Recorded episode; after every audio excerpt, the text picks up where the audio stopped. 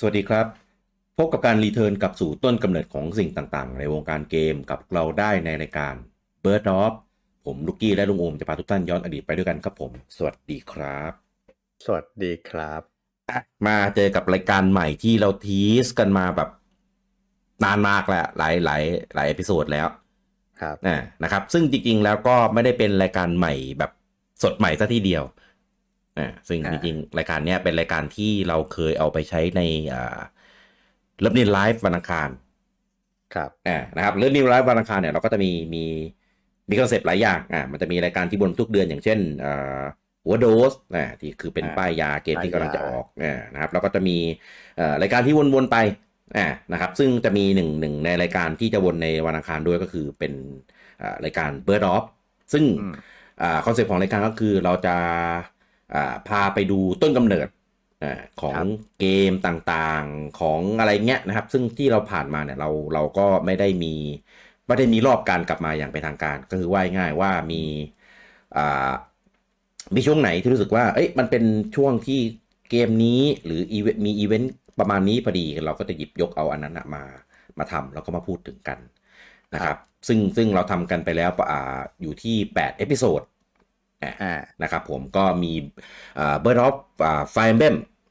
อืมมี Birth Of Monolith Soft นี่ก็คือมี Birth Of ของบริษัทด้วยนะอ่านะครับแล้วก็มี Birth Of Nintendo Switch นะก็ไปดูต้นอืมกำเนิดการแบบตั้งแต่ตอนที่ Switch เปิดตัวนู่นนี่นั่น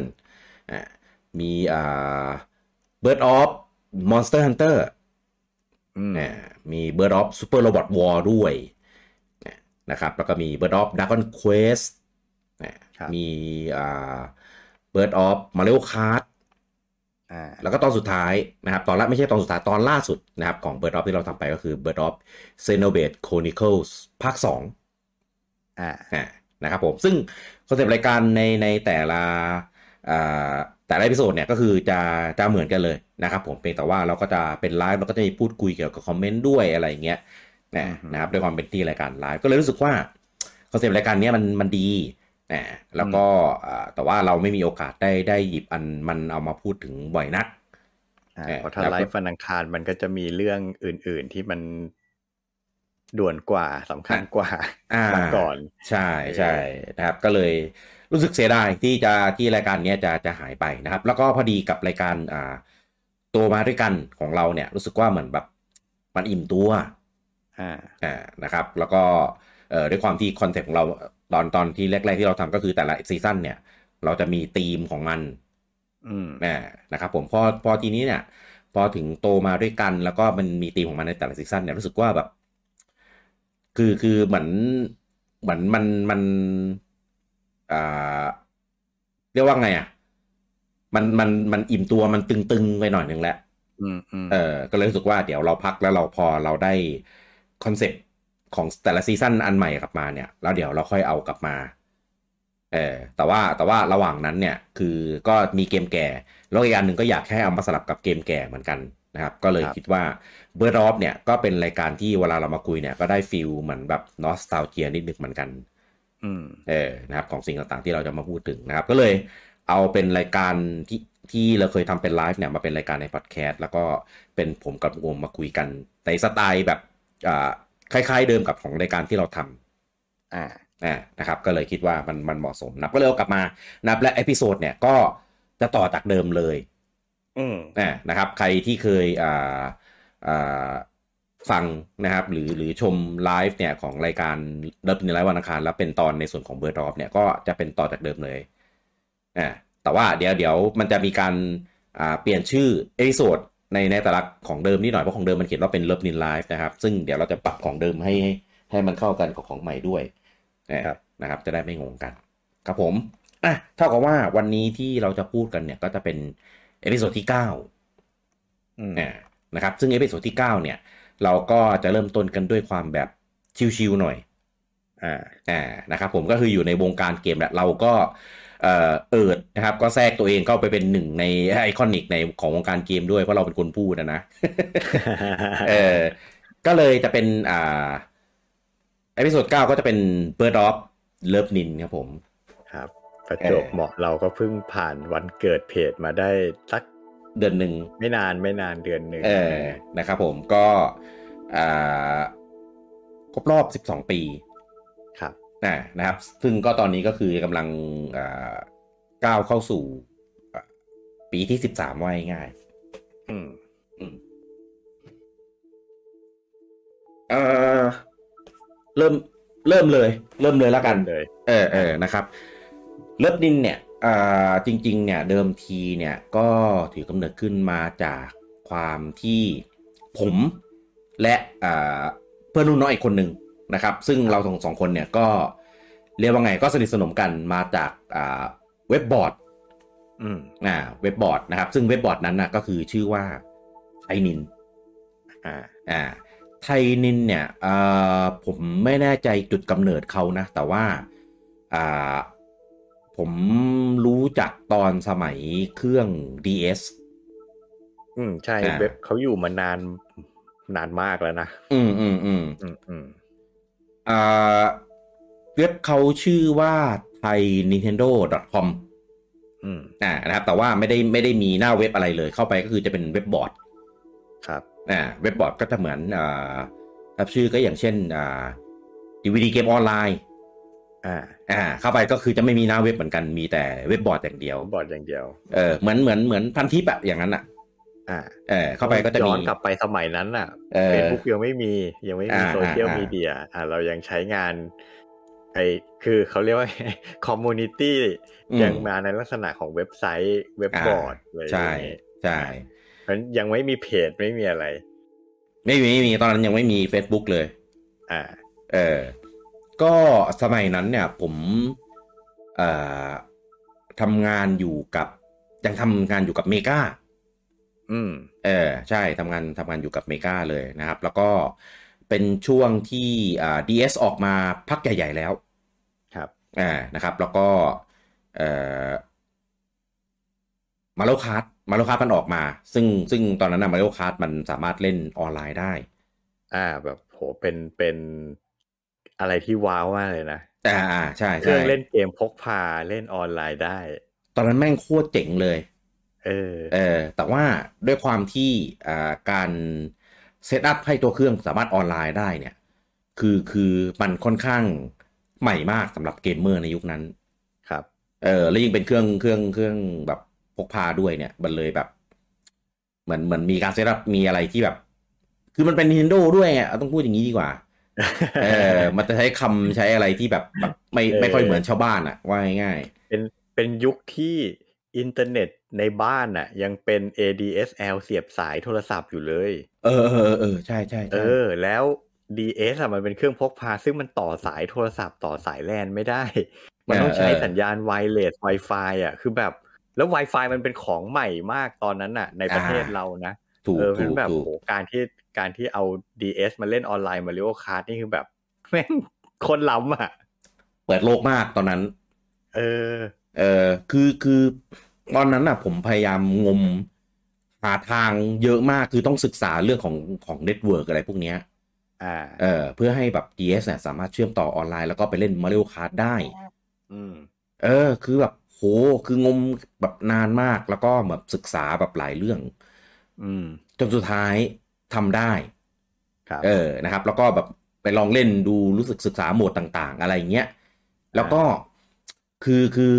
อยากจะเขียนเหมือนเหมือนเป็นไกด์ไลน์การเชื่อมต่อออนไลน์เอออะไรแบบเนี้ยแล้วก็เอ่อโหมดต่างๆ ในอะไรประมาณนี้ อืมเออแต่ว่าด้วยด้วยความที่วิธีอะไรต่าง ๆ เนี้ยมันเอาไปลงหนังสืออะลำบากอ่าอ่า ไปลงหนังสือไม่ได้เลยด้วยความที่จำนวนหน้าอาจจะไม่พอ หรือจะจะลงแบบหลายเล่มแบบหลายหลายขั้นตอนอะไรเงี้ยมันมันไม่ work ไงไม่ work ไม่เวิร์กเออคนต้องมานั่งรอซื้อเมกากันหลายสัปดาห์กว่าจะต่อได้ก็คงไม่ใช่ใช่นะครับ ผมก็เลยอ่าเหมือนเหมือนตอนนั้นผมมาเล่นอยู่ที่ DGO กับที่อ่า Gcon อ่า อ่าอยู่แล้วเนี่ยนะครับ ผมก็เลยก็เลยเอาบทความเนี้ย เอาไปลงที่สองเว็บบอร์ดนั้นครับ เออนะครับผมแล้วก็ก็ไม่ได้รับความนิยมอะไรเงี้ยเท่าไหร่เพราะว่าคือคือกลุ่มคนเล่น Nintendo DS ในในสองเว็บไซต์เนี่ยมีมีจำนวนไม่มาก อ่า มันไม่ใช่ถิ่นไม่ใช่ถิ่น อ่าอ่าอ่าใช่ ก็เลยมีมีคนเหมือนบอกว่าเเฮ้ยเอาไปลงที่นี่ด้วยสิ คนเล่น Nintendo อยู่ที่เนี่ยเยอะอืม ตอนนั้นนะผมยังไม่รู้จักเลยเว็บเว็บไทนินอะอืมเออเออเหมือนเหมือนแบบเหมือนแบบไม่ได้ไม่ได้ไม่ได้ตามไม่ได้อะไรอย่างงี้มั้ง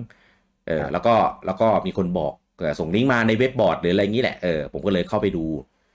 ก็เลยว่า เอ้ย ที่นี่มันอะไรยังไงว่าเล่นกันแบบไหนอะไรเงี้ยคือไม่เคยเล่นไงมเออก็เลยไม่เป็นไรก็บทความเราเขียนไว้อยู่แล้วเออด้วยความที่โค้ดมันก็เป็นเหมือนเป็นโค้ดด้วยบอร์ดเหมือนกันเป็น BP โค้ดอะไรประมาณเนี้ยเออผมก็เลยไปสมัคร member แล้วก็อ่า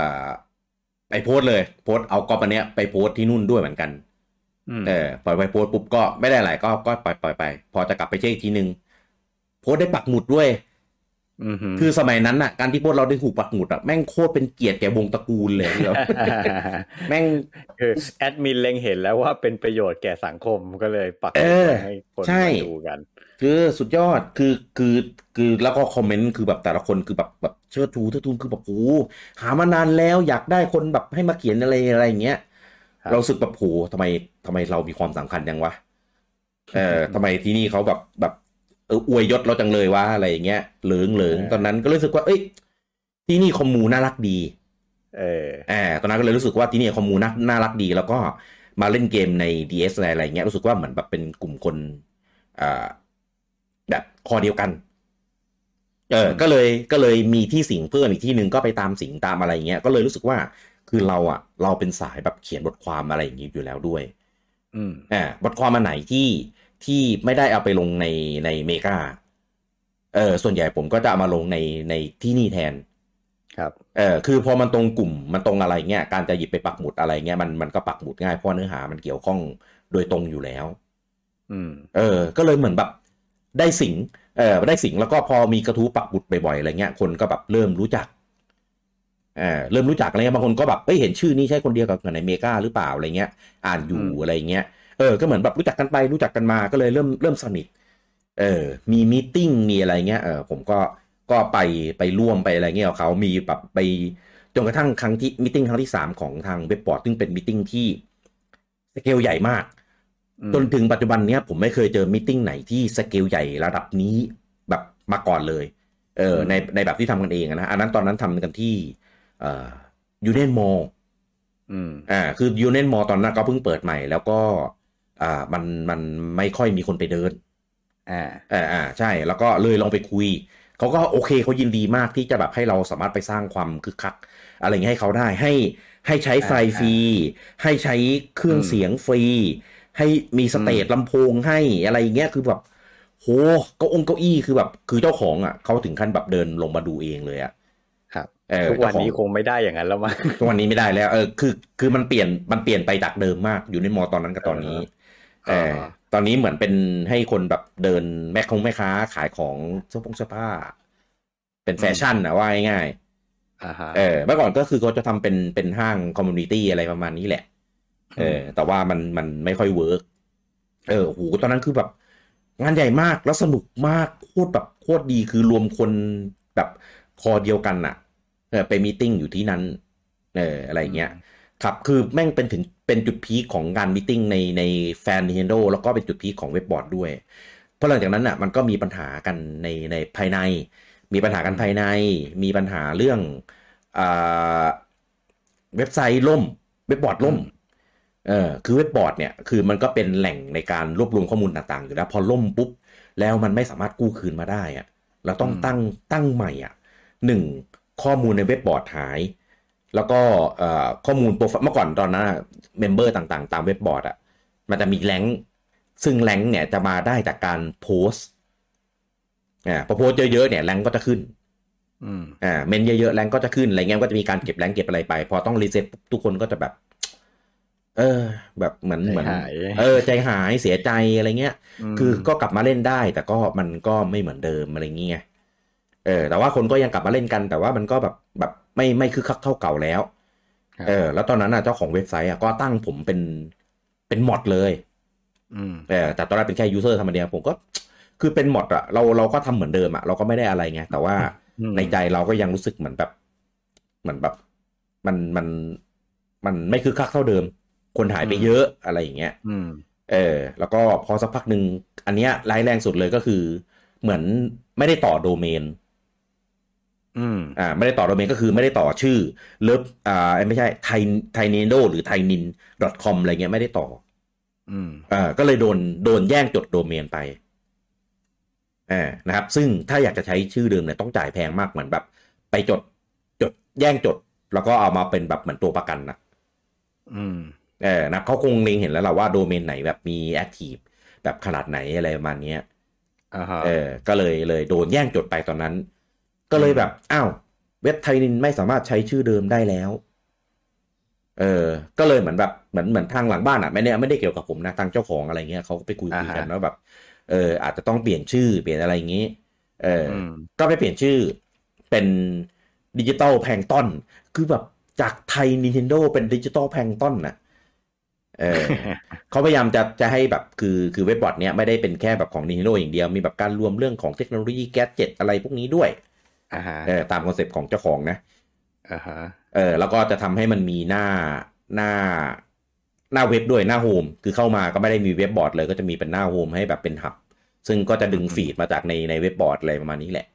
ครับ ยิ่งไปกันใหญ่เลยตอนนี้คือหนึ่งชื่อดิจิตอลแพงต้นคือคืออะไรสองคือไม่ได้สื่ออะไรเกี่ยวกับของเดิมเลยาฮะอะไรเงี้ยเออ มันก็เลยแบบหนักเลยครับ ทีเนี้ยคนก็เหมือนแบบเลยเริ่มอ่า กระจายกระจาย เว็บไซต์ก็เลยเริ่มเริ่มค่อยค่อยค่อยๆแบบเฟดเฟดเฟดแล้วก็หายไปตามการเวลาอือฮึเออคนที่อยู่ในนั้นนะก็ ตอนนั้นมันมี Facebook แล้วอ่าก็เริ่มไปสิงตาม Facebook บ้าง กลับไปเว็บบอร์ดเก่าๆ อื่นๆ ที่เราเคยเล่นอยู่แล้วบ้างอย่างเช่น d c o n DTO อะไรอย่างนี้อืมเออ แล้วก็มีมีกลุ่มไลน์เออเริ่มมีกลุ่ม Facebook เริ่มมีกลุ่มไลน์ อ่าก็ไปรวมตัวกันบางคนก็ไปสิงสิงๆกันเอาแบบในนั้นแทน อ่าเออแต่ว่ามันก็ไม่ตอบโจทย์ แล้วก็ไม่ได้บรรยากาศแบบเดิมอืมๆเออถึงแม้ต่อให้เป็น Facebook มันจะใช้งานได้ง่ายเหมือนเดิมก็ตาม ผมกับรุ่นน้องคนเนี้ยที่ผมเอ่ยถึงตั้งแต่ตอนแรกที่มาจากด้วยกันนะคือเอ่อถ้าผมจะไม่ผิดผมสนิทกันด้วยการคุยเรื่องเกม Tetris อืม อ่าคือสองผมสองคนเนี่ยเล่นเล่น Tetris กันแบบหนักมากเออแล้วก็เหมือนอืมคุยกันสนิทกันเป็นเพื่อนกันใน Facebook อะไรเงี้ยก็แบบหลังไม่คุยกันบาบาเรื่องต่างๆอยู่ๆก็เหมือนเหมือนแบบคิดบ่นบ่นกันว่าคิดถึงเลิฟนินว่ะเอ้ยคิดถึงไทยนินว่ะชอบพูดชอบพูดเลิฟนินตลอดเลย เออคิดถึงไทยนินว่ะ เออ ถ้าเราเรามีโอกาสที่สามารถจะทำให้ไอ้พวกเนี้ย เออกลับมาได้ไหมเอออืมอะไรประมาณเนี้ย ผมก็เลยคุยว่าเอางี้คือผมอะ สามารถอ่าทำคอนเทนต์ทำอะไรเงี้ยลงได้เออแต่ผมไม่มีความสามารถในการแบบเขียนเว็บไซต์เออเรื่องของโดเมนอะไรเงี้ย ถ้ามีเรื่องค่าใช้จ่ายก็มาหารกันได้ทำกันเองสองคนก็ได้ ก็เลยก็เลยเกิดเป็นการลงมือทำจริงจังขึ้นเออเพราะว่าเว็บไซต์ก็ไม่ได้ต้องการให้มันซับซ้อนมาก คือเขียนเองหมดเลย โดยที่ไม่ได้ใช้ไอ้พวกสำเร็จรูปอะไรต่างอืมๆ เออนะครับ ก็มีมีหน้าหน้าหน้าฟอนต์ที่เป็นของเว็บไซต์ แล้วก็มีอ่าเว็บบอร์ดข้างหลังบ้านอ่านะครับ ก็ลงมือทำแล้วก็ร้อนตอนนั้นกำลังคิดตอนตอนที่คิดชื่ออะคือชอบคำว่าชื่อไทนิน มันสั้นอืมแล้วมันเรียกง่ายมากอะเออ ก็เลยอยากได้ concept แบบประมาณเดียวกัน ก็เลยแบบเอาอะไรอะไร Nintendo ดีวะอะไรอย่างเงี้ย ก็เลยแบบ เอ้ย เอาเลิฟ Nintendo เลยดีไหมมันเป็นแบบมันตรงตัวมากว่าเราแบบเราก็รักเราชื่นชอบใน Nintendo อะไรประมาณเนี้ยาฮะเออ แล้วก็ย่อง่าย ๆว่าเลิฟนินเออ ก็ก็รู้สึกว่า เอ้ยก็ก็โอเคนะ ชื่อนี้มันมันก็ดูดูตอนแรกจากตอนแรกก็มันก็แบบเขินๆหน่อย จะชื่อคำว่าแบบเลิฟนินเงี้ยมันก็แบบแม่งดูดูเอิดเอิดยังไงก็ไม่รู้ เออ แต่ว่าก็ก็ไม่ได้อะไรก็เลยไปจะไปเนี่ยไปจดโดเมน แล้วก็ช่วงเวลาที่ทำเวลาที่ร้อนเนี่ย มันมันประมาณช่วงต้นต้นกุมภาพอดีอ่าฮะก็เลยว่าเนี่ย เอ้ยไหนๆเราจะเสร็จช่วงนี้อยู่แล้ว เราไปเปิดวันที่14กุมภาเลยแล้วกัน เออเออ เพราะว่าเป็นวันวาเลนไทน์พอดีเนี่ยวันวาเลนไทน์ของเราก็คือเป็นวาเลนไทน์ที่เราจะแสดงความรักกับ Nintendo อะไรประมาณเนี้ยเอ้ยอือฮึมันมันดูดูสอดคล้องกันดีมากอ่าฮะเออ ก็เลยวันที่สิบสิบสี่กุมภานะครับ เมื่อปีเอ่อสองพันสิบเอ็ดใช่ป่าวะใช่ใช่ป่าวะใช่ใช่อืม ในกุมภาปีสองพันสิบเอ็ดก็ทำการเปิดเว็บไซต์เรียบร้อยนะครับ ผมก็ไปโพสต์โปรโมททางทาง DGO ทางตีคอนทางพันทิปเออว่าเรามีเว็บไซต์เกี่ยวกับในโลกเปิดใหม่นะ แล้วก็ทำโดยเอ่อแฟนที่ที่อ่าโตมากับไทนินอ่าอ่าประมาณนี้แหละก็จะพยายามจะจะให้มี community คล้ายๆ กับตอนที่ไทนินเคยทำเอาไว้อืมเออ ก็มีคนมาใช้บ้างประมาณหนึ่งมีคนตามบ้างประมาณหนึ่งในเว็บบอร์ดอะไรเงี้ย ก็มีมีคนมาสิงมาเล่นอยู่อยู่ด้วยแบบ ก็ก็ไม่ได้มีจำนวนที่เยอะมากถ้าเทียบกับไทนินนะคือแบบไม่ได้เสี้ยวเลยอืมเออแต่ว่าก็ก็มีมีมีแฟนแบบมีมีฐานแฟนแบบแบบอ่าขาประจำบ้างอะไรเงี้ย มีไปเล่นเกมออนไลน์ด้วยกันมีไปเล่นแบบนัดเล่นกันทุกคืนเลยนะตอนนั้น Itadaki Street ของ Wiiอ่าฮะเออซึ่งซึ่งมันเป็นอ่า เป็นเป็นมีภาษาอังกฤษ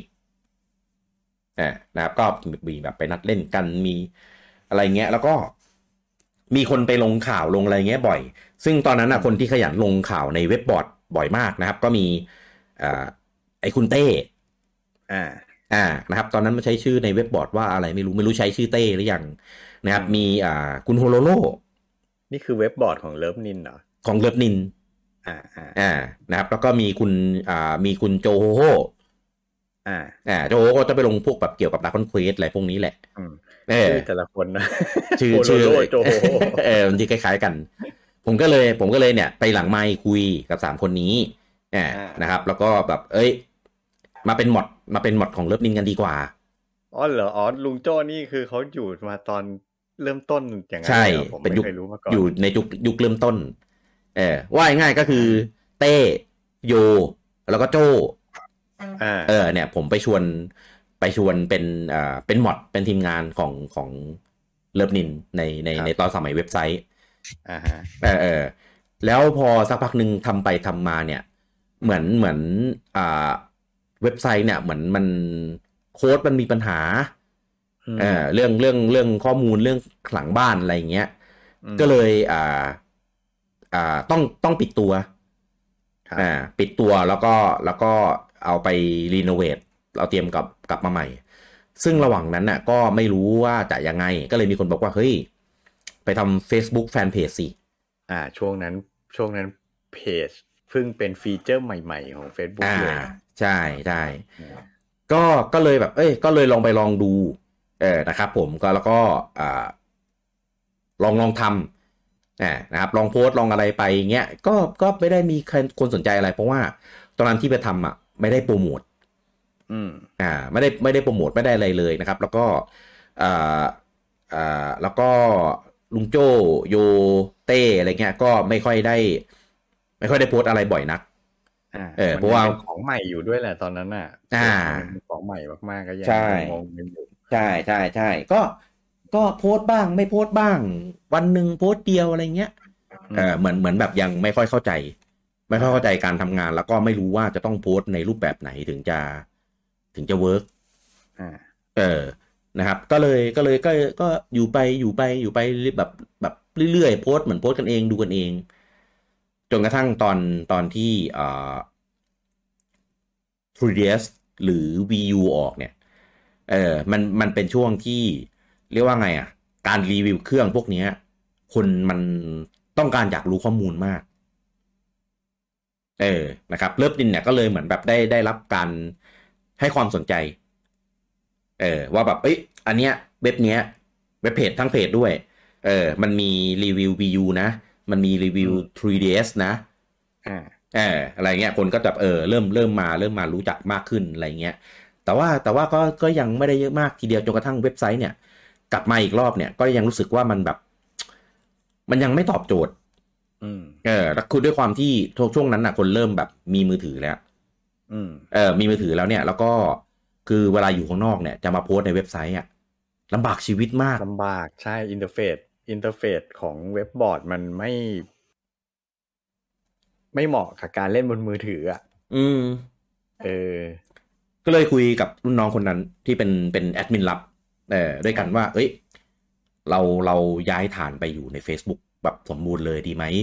เว็บไซต์ก็เราก็ค่อยๆ fade ตัวลงไปแล้วเราก็ไปสิงเอาใน Facebook แล้วกัน เพราะรู้สึกว่า Facebook เนี่ย มันก็สร้าง community ได้อ่าเออแล้วก็เรา manage จัดการหลังบ้านอะไรของพวกเราเนี้ยในในในแพลตฟอร์มของมันอะได้ง่ายแล้วก็สะดวกกว่าอืมเออ แล้วคนก็ใช้งานง่ายแล้วก็สะดวกกว่าด้วย เออ ก็เลยค่อยๆค่อย ๆ ลดการโพสต์ในเว็บไซต์ เออ แล้วก็ไปโพสต์ในในทางทางเพจ Facebook อืมเออนะครับ แล้วก็สุดท้ายสุดท้ายก็ก็ปิดเว็บไซต์ไปนะครับ แล้วก็ใครถ้าใครเข้าเว็บไซต์ l o v e n i n c o m เนี่ยหรือ l o v e n i n h e n d o c o m เนี่ย ก็จะรี i r e c t ไปที่หน้าเพจของทาง Facebook ของ l o v e n i n อ่าเออจนจนเหมือนแบบ รู้สึกรู้สึกว่าตอนเนี้ย ถ้าจำไม่ผิดเหมือนจะไม่ได้ ไม่ได้ไม่ได้ต่อโดเมนแล้วมั้งของ l o v e n i n c o m อะหรือไม่ไม่แน่ใจเหมือนกันอือฮึเออนะครับ ก็ก็ไปทำเพจเลิฟนินกันแบบอย่างเต็มตัวเนะนะครับ ก็ทำกันแบบ เอ่อบ้านๆอะอืมเออทำทำกันบ้านๆอะว่าง่ายๆนะครับ ผมแต่ว่าระหว่างนั้นเนี่ยก็มีไปสร้างกลุ่มอ่าตอนนั้นจะเป็น มันจะมีแฮชแท็กนะครับผมก็คือเขาจะมีฝั่งแฮชแท็กของเครื่องพกพาก็คือเป็น th 3ds อ่าอ่านะครับ แล้วก็จะมีกลุ่มใน Facebook ด้วยก็คือเป็นกลุ่มคอมมูนิตี้ในการอ่ารวมคนเล่น t r เ d s ในไทยอ่าอ่านะครับ แล้วก็ก็เลยไปตั้งบ้างนะครับว่าเป็นกลุ่มอ่า th vu อืมอ่าก็ก็คือเป็นการอ่ารวมคนเล่น vu ในไทยอืมเออ นะครับ ก็แน่นอนนะครับว่ามันก็ไม่ได้ไม่ได้คนเยอะมากหรอก เออก็ก็มีคนประมาณหนึ่งเหมือนก็ เอาเอาจริง ๆ นะ บรรยากาศในกลุ่มนั้นนะคล้ายๆ บรรยากาศในในในกลุ่มในในเว็บบอร์ด Lovenin เลยก็คือแบบก็เหงาเหงาๆมีคนเล่นอยู่แบบหน่อยนึงเพราะงว่าด้วยความที่เป็นเครื่อง Wii U อะ คนเล่นอ่ามัมันมีน้อย ใช่ใช่เออ เออ ก็ดำเนินดำเนินคู่กันในในระหว่างกลุ่มของ VU แล้วก็อ่าเพจของเลิฟนินะอ่านะครับ จนกระทั่งวันหนึ่งมา r i o ค a r t 8ของ Wii U เนี่ยออกเออเดี๋ยวเออเดี๋ยวเดี๋ยวขอแทรกก่อนได้ไหมก่อนครับก่อนจะมาถึงตรงนี้เดี๋ยวผมผมเล่า part ของผมบ้างว่าแบบเนี่ยช่วงช่วงเอ๊ะที่ก่อช่วงร่าช่วงนั้นลุงอมมายัง เนี่ยจะบอกว่าตอนที่เริ่มนินก่อตั้งขึ้นมาเนี่ยอืมอืมอืมผมอะยังไม่ได้เข้ามาอยู่ในคอมมูนิตี้นี้ แต่ผมอ๋อก็เคยเห็นนะ คือคือจะจะบอกอย่างนี้ เดิมไทำลายไทำลายตอนตอนที่มีตอนที่คุณกี้พูดถึงไทยนินน่ะ อืม ผมไม่รู้อย่างไทยนินเลยอ๋อเออที่ที่เคยพูดกันไปอะนะก็คือครับผมไม่รู้จัก ผมไม่รู้จักเว็บไทยนินเลย อืม แต่ว่าพอมันถ้าใครไปฟังเกมแก่ตอนที่เราย้อนวัยตอนเข้าวงการกันอะช่วงไทำลายการเล่นเกมของเราอะอืม ตอนที่ผมซื้อเครื่อง DS อะผมเพิ่งกลับมาเล่นเกมเต็มตัวใหม่อืมๆ ทีนี้ผมก็พยายามจะหา community อยู่นี่แหละ อ่า อ่า แต่ว่า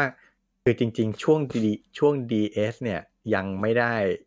ยังไม่ได้บ้า ยังไม่ได้ติดเน็ตมาก อืมหมายถึงว่ายังไม่ได้บ้า community มากเท่าไหร่อ่าเพราะฉะนั้นอ่าไทยนินนะมันโด่งดังช่วงนั้นใช่ไหมล่ะใช่ซึ่งผมก็ผมไม่ได้ช่วงนั้นผมไม่ได้เล่นเว็บบอร์ดผมเล่นแต่เกม ผมก็เลยไม่รู้จัก อ่า ทีนี้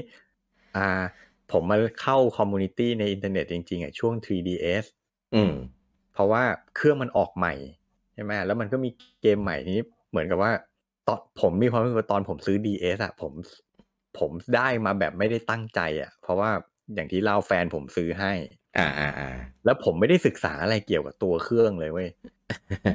เออก็แบบได้มางงอืมอืมๆแล้วพอตอน 3DS อะ อันเนี้ยอยากได้เองอืม ก็เลยแบบเฮ้ยต้องหาข้อมูลไว้อะไรเงี้ยอืมผมก็เลยจับพัดจับผูผมไปเจอเว็บ 3ds Thailand อ่า อ่า ผมก็เลยสิงอยู่ที่นั่น อืมอืมแล้วก็คือผมเล่นที่นั่นเป็นหลักกันแหละ แต่ว่า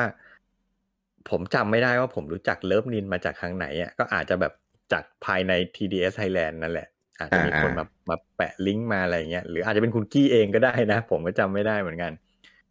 อืมอะผมอืผมผมอะได้เห็นนะเว็บเว็บไซต์ของเลิฟนินยุคแรกๆผมก็เข้าไปนะครับ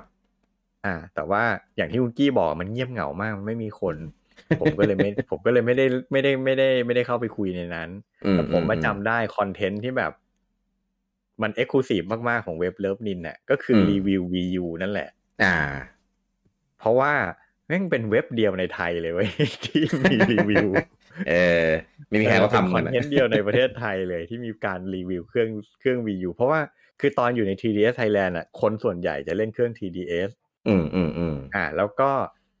ตอนหลังเขาจะเพิ่มเรื่องวีตาเข้ามา คือเว็บเขาจะเน้นไปที่เครื่องพกพา เครื่องพกพา อ่า แต่ว่าจริง ๆ แล้วมันจะมีแฟนนินอยู่เยอะแหละอืม พอ VU ออกเนี้ยมันก็เลยมีการพูดถึงเครื่อง VU กันพอสมควร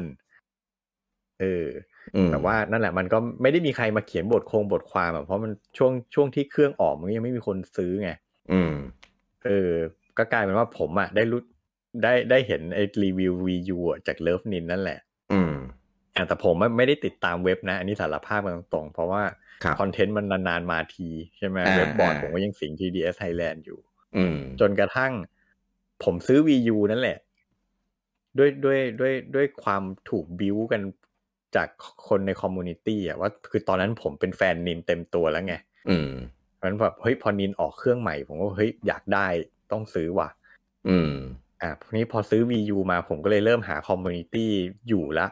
จะหาอืมคนเล่นเกมจะหาคนคุยด้วยอย่างเงี้ย เออ นั่นแหละ แล้วก็ประจวบเหมาะผมก็ไปเลยไป ช่วงนั้นผมก็เปลี่ยนมาเล่น Facebook เหมือนกันผมก็เข้าเว็บบอร์ดน้อยลง 3DS Thailand ผมก็แทบจะไม่ได้เข้าแล้วตอนนั้นอะอ่า ย้ายย้ายไปเล่น G Con แทนอ่านึกออกละเออ ผมย้ายไปเล่น G Con แทนอืม แล้วก็ไปบิวไปบิวซื้อ VU ใน G Con นั่นแหละ ระหว่างแฟนนินด้วยกันตอนนั้น เออ แล้วก็พออย่างที่บุญกี้พูดพอทำเพจเลิฟนินมีกลุ่ม ทีเอแฮชแท็ก THVU อะผมก็เลยเข้าไปสิงอยู่ในนั้นอ่าเพราะจะอ่าแบบเหมือนต้องการตามข่าวสารเลย เพราะว่าใน G คอนมันก็ไม่ค่อยมีข่าวนิน อืม เออมันอะไปตามแบบก็เป็น community ของแฟนนินด้วยกันอะ ผมก็เลยเข้าไปตามในนั้นดีกว่า อืม อ่า อันนี้ก็อันนี้ก็มาบรรจบกันละมันอ่ากับที่อ่าบุญกี้กำลังเล่าทำลายบรรจบต่ออืมอ่า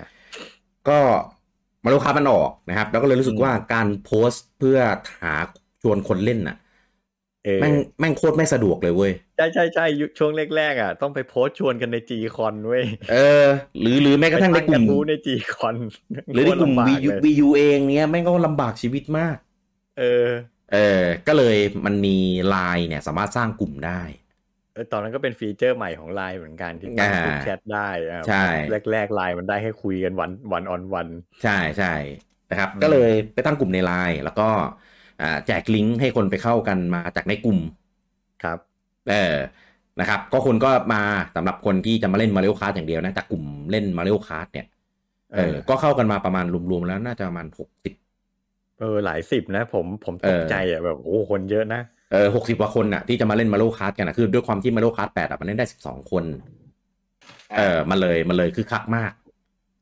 อ่าอ่า ทีนี้เนี่ยก็เลยตกใจตรงที่ว่ามีคนซื้อ VU เยอะขนาดนี้เลยเหรอคือคือหลายคนอะ ซื้อมาเพราะว่ามาเล่น Mario Kart ล้วนๆเลย เออ เออผม Mario Kart เนี่ยแม่งเป็นเกมที่แบบเกมเกมแห่ง community จริง ๆ อะ อืม คือเออเอาจริงๆมันทำให้มันทำให้เลิฟนินเป็นเลิฟนินอย่างทุกวันนี้เลยนะ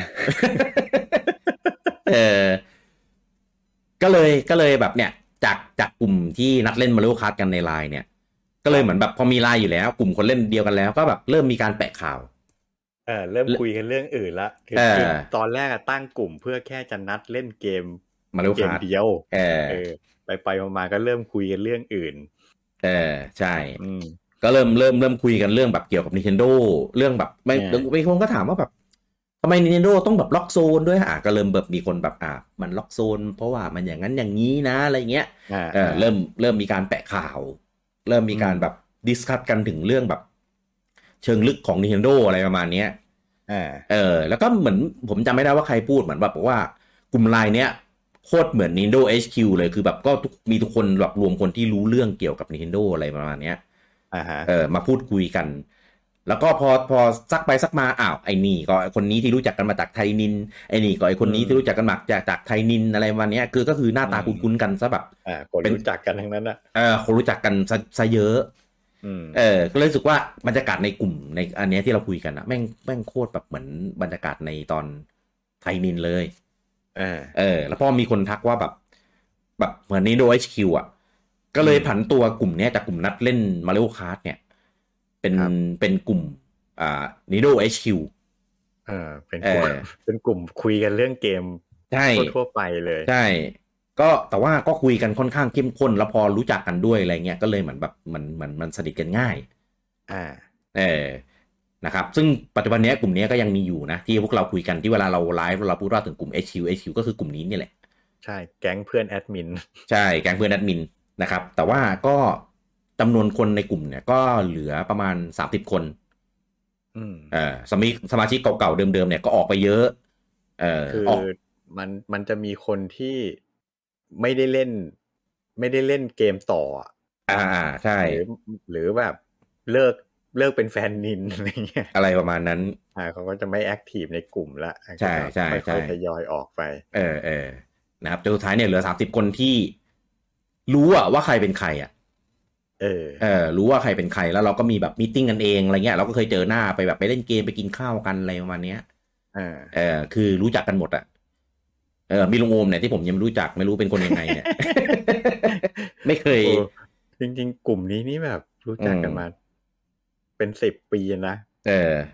เพราะว่าก็พูดถึงตั้งแต่ตั้งแต่ Mario Kart แปดออกอะว่า กี่ปีแล้วอะเออ ตั้งแต่ผมยังไม่มีลูกอะ ใช่จนลูกผมสิบขวบแล้วอะโคตรนาน เออ เออ คุยกันทุกวันเลยนะคุยกันใช่ในไลน์ทุกวันเลย แต่ไม่เคยเจอหน้ากัน เออ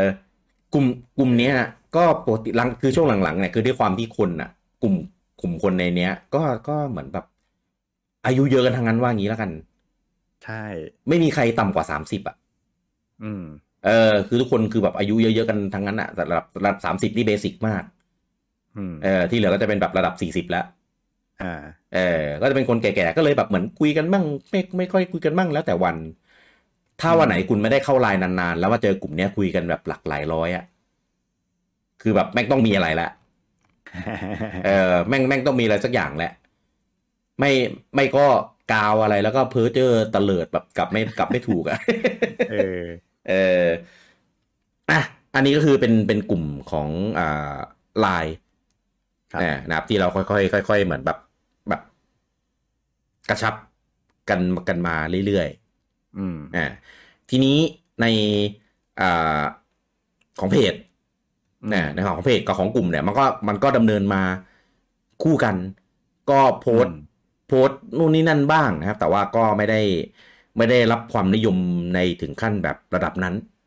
คือช่วงนั้นน่ะ คุณกี้ยังทำคนเดียว อ่าใช่คือคือมีมีเต้มีโพสต์นิดหน่อย อ่าใช่ ส่วนแบบอะถ้าถ้าพูดถึงแอดมินรุ่นปัจจุบันในเวลานั้นนะอืมผมอะยังแค่คุยในไลน์อ่า อ่า ยังแค่แบบมาคุยด้วยในไลน์เฉยอืมบูจังอะ ยังไม่มาเลยยังยังตอนนั้นบูจังยังไม่มาเออแบบบูจังไม่ได้อยู่ในกรุ๊ปไลน์เราด้วยซ้ำตอนนั้นอะใช่ใช่บูจังไม่ได้อยู่ในกลุ่มเออไลน์ลุงปอก็ยังไม่อยู่ ลุงปอก็มาเข้ายัมางในกรุ๊ปไลน์ทีหลัง คือยังนั่นแหละนั่นอืมหมายความว่า ลุงป๊อปก็อยู่ในเออลุงป๊อปไปอยู่ในกรุ๊ปไลน์มาตั้งแต่แรก อืม แต่ว่าก็ลุงป๊อปอะไม่ค่อยได้คุยเท่าไหร่ อ่า อ่า เพราะฉะนั้นช่วงแรก ๆ ผมก็ ผมกับ LOVENIN เนี่ย ก็เรียกว่าเป็นเป็นแฟนเพจคนหนึ่งอะ เป็นลูกอ่าเพจคนหนึ่งแต่ว่าอืมส่วนใหญ่ผมจะผมจะสื่อสารกับกับเพจผ่านทางกรุ๊ปไลน์มากกว่า อ่า เออ ใช่ ในในตอนนั้นเนี่ยกลุ่มแอดมินเนี่ยก็จะมีเป็น กลุ่มพูดคุยกันแต่ว่าไม่ได้อยู่ในไลน์นะ อยู่ในอืม Facebook เป็นเป็นครับ Facebook แชทอะแล้วเป็นตั้งกลุ่มกันอยู่ในนั้นนะอ่าฮะเออนะครับใครถ้าใครฟังแล้วสงสัยว่า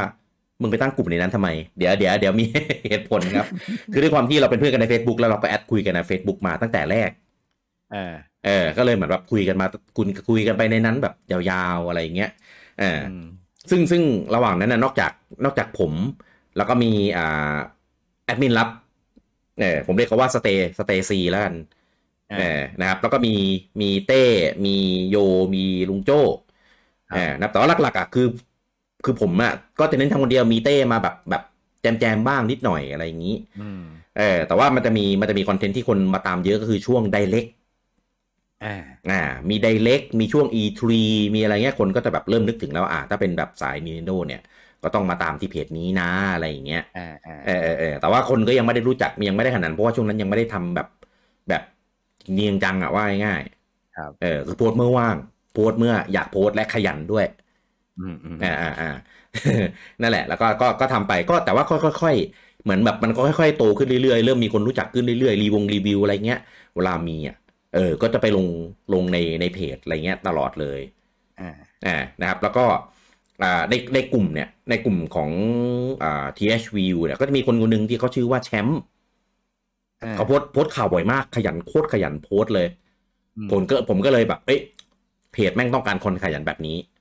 อ่าเออ ก็เลยไปชวนมาครับ ให้มาเป็นเป็นมอดในในเพจ ครับอ่าก็คือข่าวเนี่ยแทนที่จะไปลงในกลุ่มเนี่ยก็มาลงในเพจแทน อืมอ่านะครับผมก็มาอยู่อยู่ไปแล้วก็หาย เลิกเลิกโพสต์อ่าอืมเลิกโพสต์นะครับ ก็คือสุดท้ายก็คือเหลือผมคนเดียว เหมือนเดิม เออนะครับ แล้วก็เหมือนมีไปคุยกับ ผมจำไม่ได้แล้วผมคุยกับลุงโอมจากทางไหนอะว่าลุงโอมจะจะทำคอนเทนต์เกี่ยวกับเซลดามาลงในเพจให้ คืออย่างนี้เหมือนเออถ้าถ้าผมจำไม่ผิดอะช่วงนั้นผมชอบเขียนรีวิวเกม อ่าอ่าอ่าอ่าอ่าแล้วผมก็ไปลงในกลุ่มหรือใน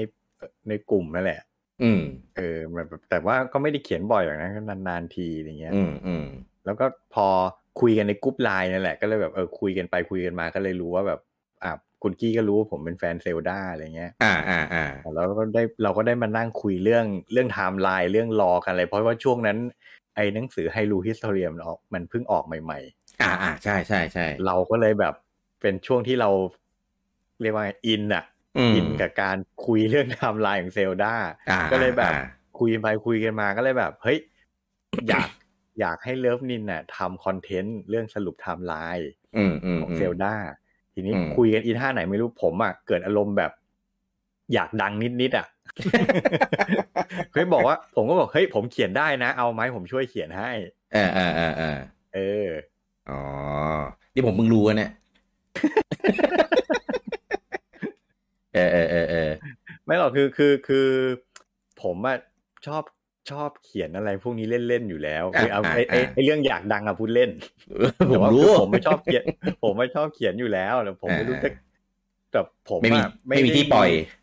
ผมไม่ได้มีพื้นที่ของตัวเองไงอ่าอ่าอ่าเอาเอาจริงผมผมไม่ได้เป็นคนอยากดัง ผมเป็นคนที่แม่งโคตรขี้เกียจทำอะไรพวกนี้เลย อืมอืมอืม เออให้ผมทำเพจมามานั่งโอ้โหต้องมาอัพข่าวสารอัปเดตข้อมูลตลอดเวลาอย่างเงี้ยผมทำไม่ได้ อืมเพียงแต่ว่านานๆทีผมมีอารมณ์อยากจะเขียนอะไรแบบเนี้ยอืมแต่ผมก็ไม่รู้ไปลงที่ไหนผมก็เลยแบบเออดีว่ะอาศัยเป็นกาฝาก เขียนอะไรแล้วก็ไปลงเพจเลิฟนินได้ก็ดีเหมือนกัน เออเหมือนมีคนทำให้อะ อ่าอ่าอ่าอ่าก็เลยแบบอ่าตกลงคุณกี้ว่าอะเขียนเรื่องเขียนคอนเทนต์เกี่ยวกับเซลดากันลองดูอะไรเงี้ย อืม เออ ก็ เท่าที่จำได้ก็ก็ก็คนคนชอบประมาณหนึ่งใช่ เออ เออ ก็ก็คือค่อนค่อนข้างได้รับความนิยมแหละคือ หลังๆอะ ผมก็ไม่ค่อยได้เขียนบทความยาวๆ ลงในเพจสักเท่าไหร่ด้วยอืมเออด้วยด้วยด้วยด้วยงานด้วยอะไรก็แล้วแต่ เออก็เลยไม่ค่อยได้ไปลงพอเป็นบทความเป็นแบบอะไรเงี้ย ก็เลยเหมือนแบบ เออคนก็ค่อนข้างชื่นชอบกัน อ่า คืออย่างนี้ผมจำได้แล้วว่าที่มาตอนนั้นน่ะ ที่เราไปคุยคุยๆกันนะเพราะว่าหา คนคุยเรื่อง Zelda ด้วยเนี่ย ยากมาก ยากมากก็ขนาดแฟนนินด้วยกันขนาดเพื่อนๆที่อยู่ในกรุ๊ปไลน์อะอ่า ก็ไม่ได้เป็นแฟน Zelda ขนาดเรา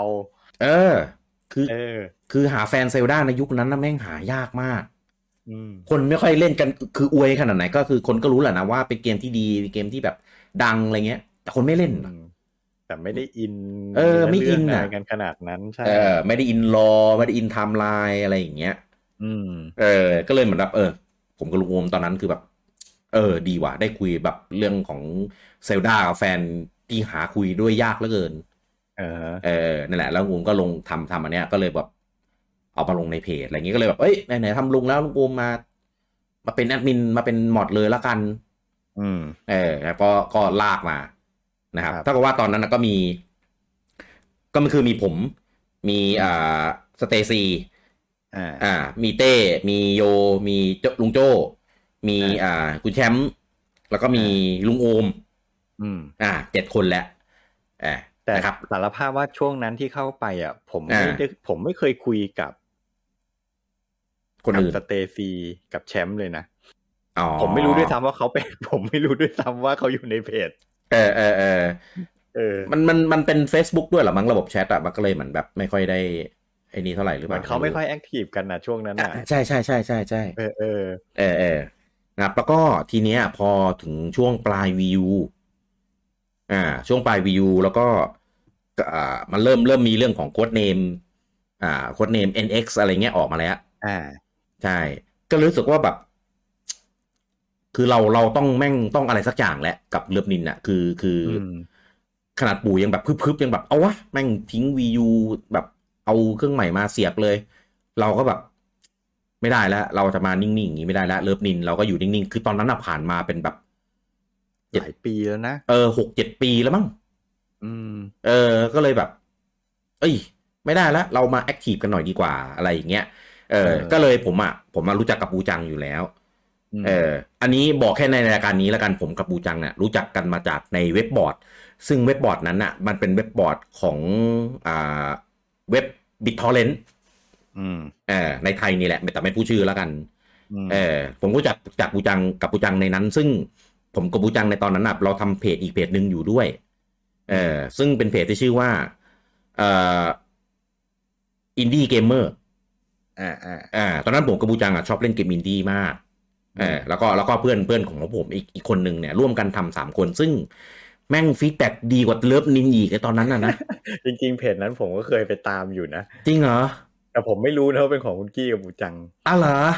เออ เออเออเออเป็นเพจอ่า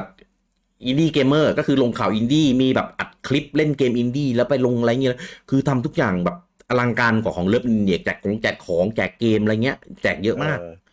เออทำกับบูจังเนี่ยแล้วก็เหมือนก็ เออค่อยๆ fade ไปเพราะว่า เล่นเกมอินดี้กันน้อยลงอ่าเออเพราะด้วยบทบาทหน้าที่ด้วยอะไรประมาณเนี้ยเออแต่ว่าก็ยังคุยกันอยู่นะ ผมกับบูจังอะไรประมาณเนี้ย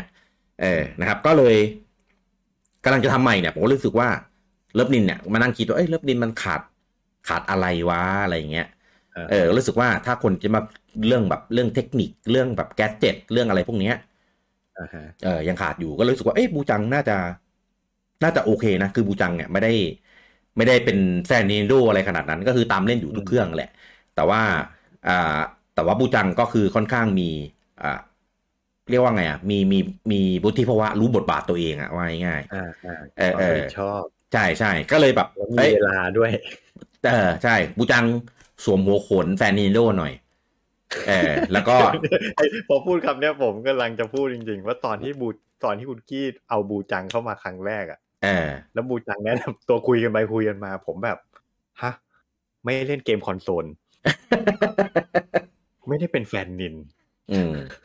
พูดเกมนู้นเกมนี้ของนินไปก็ไม่เออไม่ไม่เคยเล่นไม่รู้จักผมเอแบบอแล้วคุณกี้ไปเอาใครมาเป็นแอดมินวันเนี้ยเออไปเอามาได้ไงวะ อะไรอย่างงี้ใช่ไหเอมอว่าเออผมไม่รู้ไงว่าว่ารู้จักกันมาจากไหนไงเออเออผมผมก็เอาเขาเข้ามาเพื่อให้เขาเขียน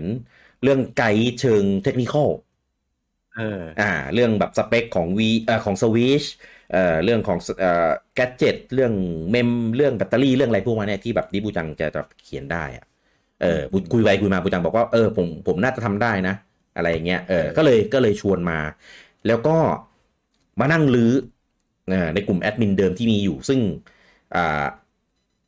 อะก็มีเต้ มีโย มีลุงโจ้มีคุณแชมป์ มีลุงโอม อะไรประมาณนี้ใช่ไหมซึ่งซึ่งเต้อะมันก็ยัง active อยู่มันมาพูดคุยมาแบบมาโพสต์อะไรเงี้ยอยู่บ้าง ส่วนคุณแชมป์ที่เพิ่งเข้ามาเนี่ย หายไปเลยเว้ยเออแบบแทบเออแทบไม่มาแบบมี involve อะไรด้วยเลยเออไม่โพสต์นะแต่แบบไม่คุยเลยอะไม่คุยเลยอย่างที่ผมบอกอะผมไม่รู้ด้วยซ้ำว่าเขาอยู่ในกลุ่มนั้นอะเพราะเขาไม่เคยใช่โพสต์ไม่ไม่เคยคุยอะไรเลยอะอ่า ลุงโจ้ก็ด้วยลุงโจ้เขาก็ไม่ค่อยได้มาโพสต์แล้วแล้วก็เขามีไปทำเพจของตัวเองอ่าเออนะครับก็เลยแบบไม่ค่อยได้มีเวลาอะไรนี้ผมก็เลยแบบ เอ้ยลุงโจ้ลุงแคมป์เดี๋ยวถ้าเกิดเมื่อไหร่เราเราแบบมีโอกาสแบบได้ได้มาเจอกันอีกได้มาพร้อมทำกันอีกเนี่ย ไว้กลับมานะ แต่ว่าตอนเนี้ยอยากแบบอยากนับหัวได้ว่าแบบเวลาเราทำหรือแบบจ่ายงานแบบช่วยกันหน่อยอะไรอย่างเงี้ยเรารู้ว่าจะต้องจ่ายให้ใครที่พร้อมทำจริง ๆ อะไรเงี้ยเออก็เลยเชิญสองคนเนี้ยเขาแบบออกจากทางแอดมินอะไรเงี้ยก็คือคือจากกันไปด้วยดี ครับ เออไม่ไม่ได้ไม่ได้ไม่ได้แบบโกรธกันเกลียดกันอะไรอย่างนี้เลย เพียงแต่ว่าผมอยากให้แบบมีหัวที่แอคทีฟอยู่เท่านั้น เออก็คือเอาสองคนนี้ออก นะครับแล้วก็เอาดีนะผมยังเขียนรีวิวอยู่เรื่อยๆ ผมเลยรอดเออแล้วก็เอาเอาอ่าบูจังเข้ามาเออนะครับแล้วก็ระหว่างนั้นเนี่ย ผมผมกับลุงโอมที่คุยเรื่องเซลดากันอะไรประมาณเนี้ย เออ ก็ได้ได้ไปเจอ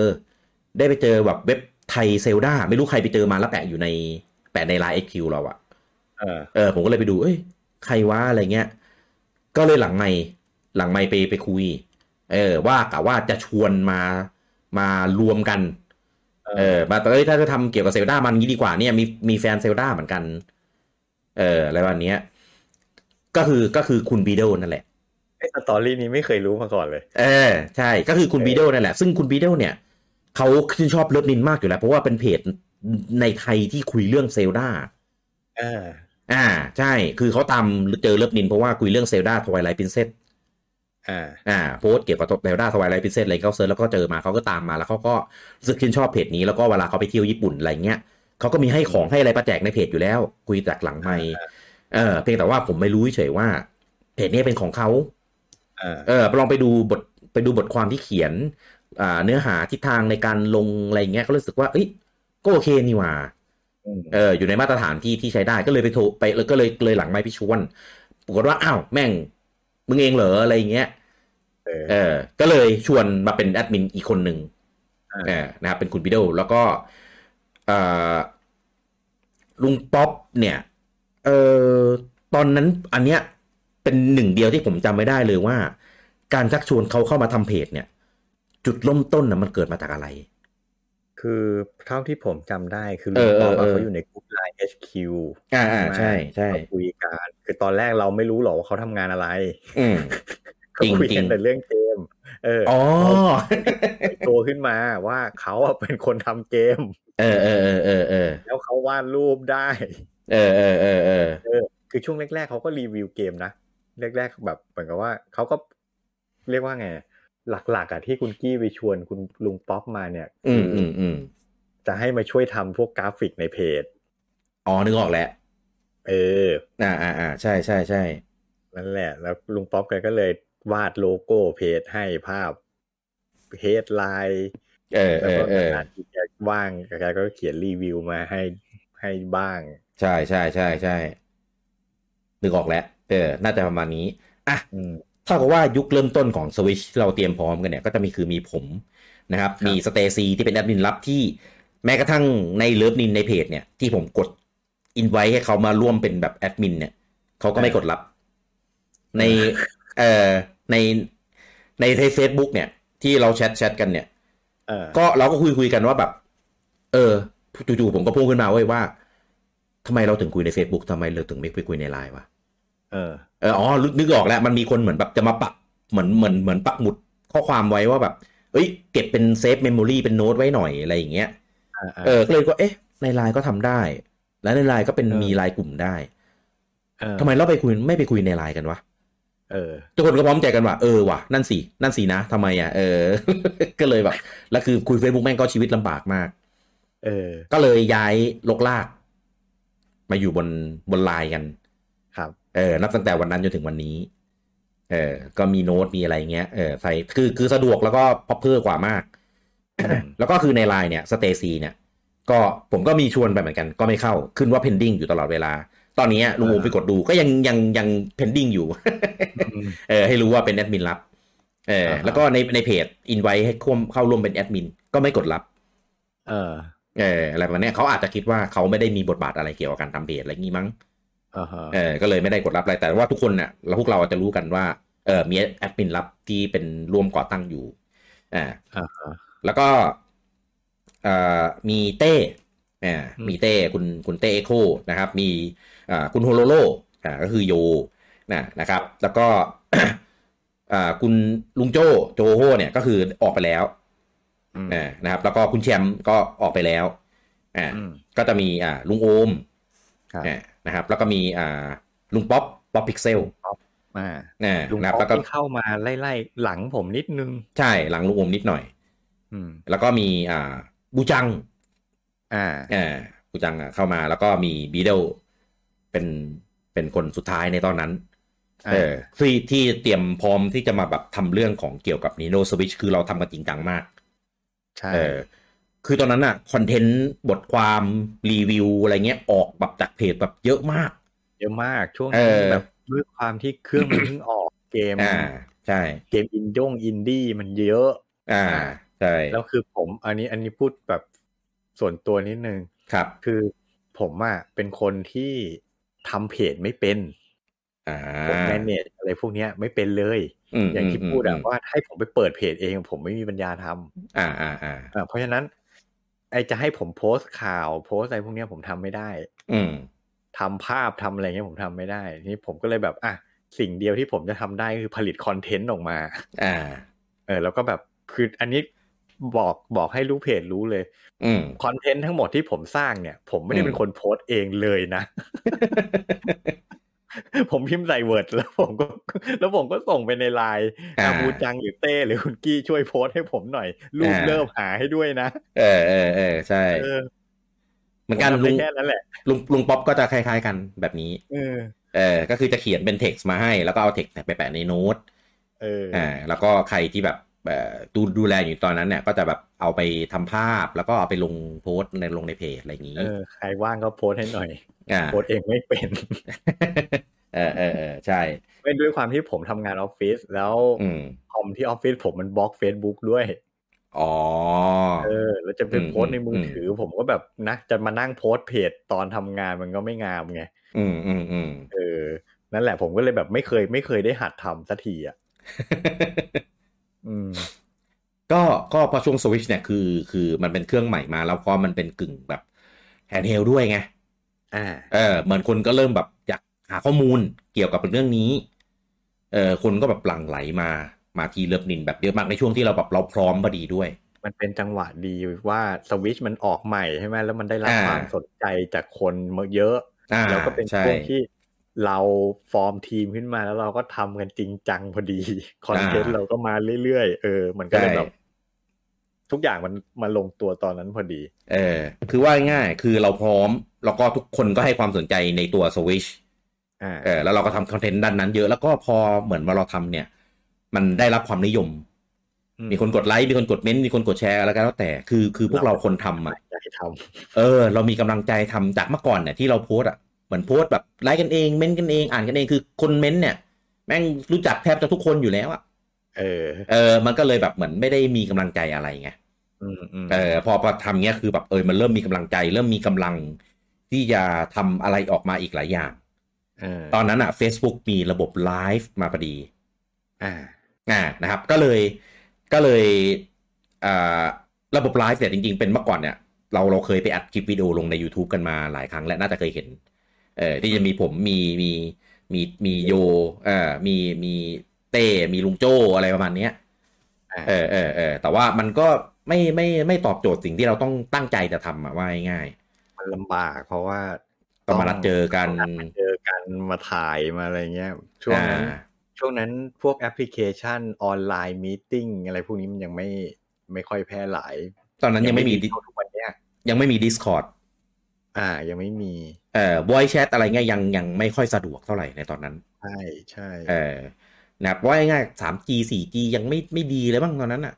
เพราะฉะนั้นแบบช่วงนั้นคลิปใน YouTube จะเป็นคลิปที่แบบคุณต้องคุณต้องอัดมาก่อนอะอ่าแล้วมาอ่าแล้วมาอัปโหลดขึ้นไปอะ เพราะว่าอ่าเพราะช่วงแรกๆของ YouTube ก็ยังไม่มียังไม่มีการไลฟ์อ่าใช่อะก็มี Facebook ไลฟ์ก็เริ่มแบบ คือรายการเราอะเราอยากทำรายการที่แบบเราพูดอย่างเดียวไม่ต้องโชว์หน้าไม่ต้องอะไรก็ได้ เออ เออ อะไรวันเนี้ยก็เริ่มเริ่มไลฟ์ตอนนั้นตอนนั้นเราเราไอ้นี่อ๋อนึกออกแล้ว เรา voice chat กันผ่าน Skype ใช่ใช่อ่าช่วงเอออ่ายุคนั้นสกายมันเป็นแอปแรก ๆ ที่ที่ที่ voice chat กันได้ ใช่ใช่เออเออเหมือนตอนเล่นมาโ o คั t อะไรเราก็ไปใช้ Skype กันนะ เออมใช่เออเออนั่นแหละ ก็คือก็เลยไป ไปอ่า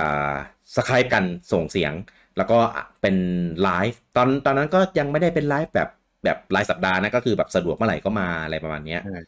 เออนะครับ แต่ว่าก็เริ่มมีคอนเซปต์เรื่องของการไลฟ์เรื่องของอะไรพวกนี้แล้วอืม แล้วก็เนี่ยก็ดำเนินมาคือคนก็เหมือนแบบ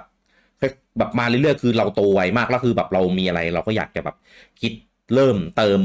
เพิ่มไปให้กับทางเพจ Lovenin ตลอดอะไรเงี้ย เออรู้สึกว่าแบบ รู้สึกว่าแบบ มีกำลังใจ แล้วก็รู้สึกว่ามันเห็นมันเห็นผลกับสิ่งที่ทำมาอะไรประมาณนี้เออก็เริ่มผ่านไปอะเจ็ดปีแปดปีเก้าปีอะไรเงี้ยอะอืมก็เหมือนเหมือนเดิมเลยก็คือคุณโฮโลโลเนี่ยเขาก็เอ่อเหมือนมีภาระหน้าที่อะไรที่แบบค่อนข้างเยอะมากปกติปกติไลฟ์เนี่ยจะมีคุณโฮโลโลเนี่ยอยู่ตลอดเลยนะ กับผมคู่กันอ่าใช่เกิดเป็นเกิดตัวหลักเลย เกิดเป็นตำนานไลฟ์หัวหมูตอนนั้น อะไรเอวะอหัวหมูก็คือเวลาไลฟ์เนี่ยแม่งจะมีปัญหาอะไรสักอย่าง เช่น หลุดเสียงหาย ไม่ช็อตอะไรประมาณเนี้ยลูกเพจก็เลยเหมือนแบบมาคอมเมนต์ว่าแบบถวายหัวหมูสี่ถวายหัวหมูสี่อะไรเงี้ยพอพอพูดกันเล่นๆปุ๊บแม่งหายจริงไงเออ เออ ก็เลยกลายเหมือนแบบเป็นไลฟ์ถวายหัวหมูอะเออ เออ ก็เลยเป็นเป็นเป็นมีมติดเพจมาจนถึงทุกวันเนี้ยว่าเวลาเหมือนแบบไลฟ์มีปัญหาเสียงหายอะไรเงี้ยเอ้ยพี่ถวายหัวหมูยังอะไรประมาณนี้ เออเหมือนแบบแบบ เจอเจออาถรรพ์อาถรรพ์เจ้าที่ไม่ขอก่อนอะไรประมาณเนี้ยเออคุณโทโร่ก็แบบเริ่มเริ่มหายไปเริ่มเฟดไปในเพจอะไรเงี้ยก็ไม่ค่อยได้โพสต์เออ แล้วก็ไลฟ์ก็ไม่ได้มาอืมอะไรประมาณนี้เออก็มีพยายามจะกลับมาอีกทีนึงช่วงหลังๆอะไรเงี้ยแต่เขาว่าเออไม่ไหวจริงๆอะไรเงี้ยก็เลยเหมือนแบบอืมถอนตัวไป ครับ เออถอนตัวไปนะครับ ผมก็รู้สึกว่าเออมาในเมื่อคุณโทโร่ถอนตัวไปก็เลยอยากจะหาทีมงานมาเติมซะหน่อยอ่าก็เลยอ่าไปชวนชวนลุงปอ อ่าอ่าชวนลุงปอมาลุงปอเนี่ยก็คือคือตอนแรกอะ หน้าที่ของลุงป๊อปอะก็คือจะมาดูเรื่องของกราฟิกอะไรอย่างงี้ใช่ไหมใช่ไหมเออปรากฏว่างานเขายุ่ง แล้วเขาก็ไม่ค่อยได้มีเวลามีเวลาแค่แบบเออเขียนบทความนิดหน่อยๆรีวิวรีวิวอะไรเงี้ยมาลงครับก็เลยแบบเอาลุงปอเนี่ย มาดูแลเรื่องของเอ่อกราฟิกอืมเออเรื่องกราฟิกเพราะว่าเรื่องงานงาน editใช่ช่วงช่วงหลังๆงานไอคอนเทนต์เรามันเป็นเป็นงานวิดีโอกราฟิกงาน ขึ้นอืมแต่ว่าเออในทีมงานเดิมเราไม่มีใครทำเป็นเลย ใช่ คือคือมีทำกันได้อะแต่ว่าไม่ได้อยู่ในระดับที่เรียกว่าสวยอะเออทำแบบให้ให้แบบเออพอพอเอาลงเพจได้อะไรประมาณเนี้ยเออพออยากจะได้ทำสวยๆไงก็เลยเลยเลยไปชวนลุงปอมา เออนะครับ แล้วก็แล้วก็ตอนนั้นนะเรามี YouTube แล้วใช่อ่าเรามี YouTube แล้วนะครับ ก็แต่ว่าเรายังไม่ค่อยมีเวลาได้ไปทำคอนเทนต์อะไรลงใน YouTube สักเท่าไหร่ เออก็เลยไปชวนชวนอ่าโอมมาปาจุ่มอะนะครับเอเคปาจุ่มอะนะครับเออไม่ใช่ลุงโอมทำให้ Love Lovenin เราเนี่ยมีสองโอมก็คือมีลุงโอมกับโอมเฉยๆซึ่งจะเรียกโอมไม่เฉยมันก็จะแปลกๆนะก็เลยเรียกเรียกปาจุ่มซะเลยเออก็เอจะอถามนานแล้วทำไมถึงเป็นป๋าจุ่มเอ่อตอนแรกอะ เราเรียกเขาว่าแอดออสเพราะว่ามีครั้งหนึ่งนะครับ เราไปจะไปซื้อเกมอะไรสักอย่าง แล้วเราให้ไปซื้อที่ออสเตรเลีย อันนี้ลุงอมน่าจะเคยได้ยินมา อันนี้รู้ อันนี้รู้ อันนี้เออทุกหาคิดไปให้ไปซื้อที่ออสเตรเลีย จะได้เล่นสองได้ทุ่มเล่นก่อนแล้วก็มันราคาถูกสุดด้วย ปรากฏว่าเออแทนที่จะไปออสเตรเลีย มันดันไปออสเตรีย ซึ่งที่ออสซึ่งแพงมากเล่นได้ทีหลังด้วยเขาก็เลยบอกว่าเนี่ยซื้อแล้วตัดเงินน่ะ ไม่เห็นเป็นเท่านี้เลยก็เลยบอกว่า โอมออสเตรเลีย ไม่ใช่ออสเตรีย คือมันอยู่ติดกันนะนะเวลาเลือกอะเออ เออก็คือว่าง่ายๆซื้อแพงมาก แล้วก็อืมเล่นทีหลังด้วย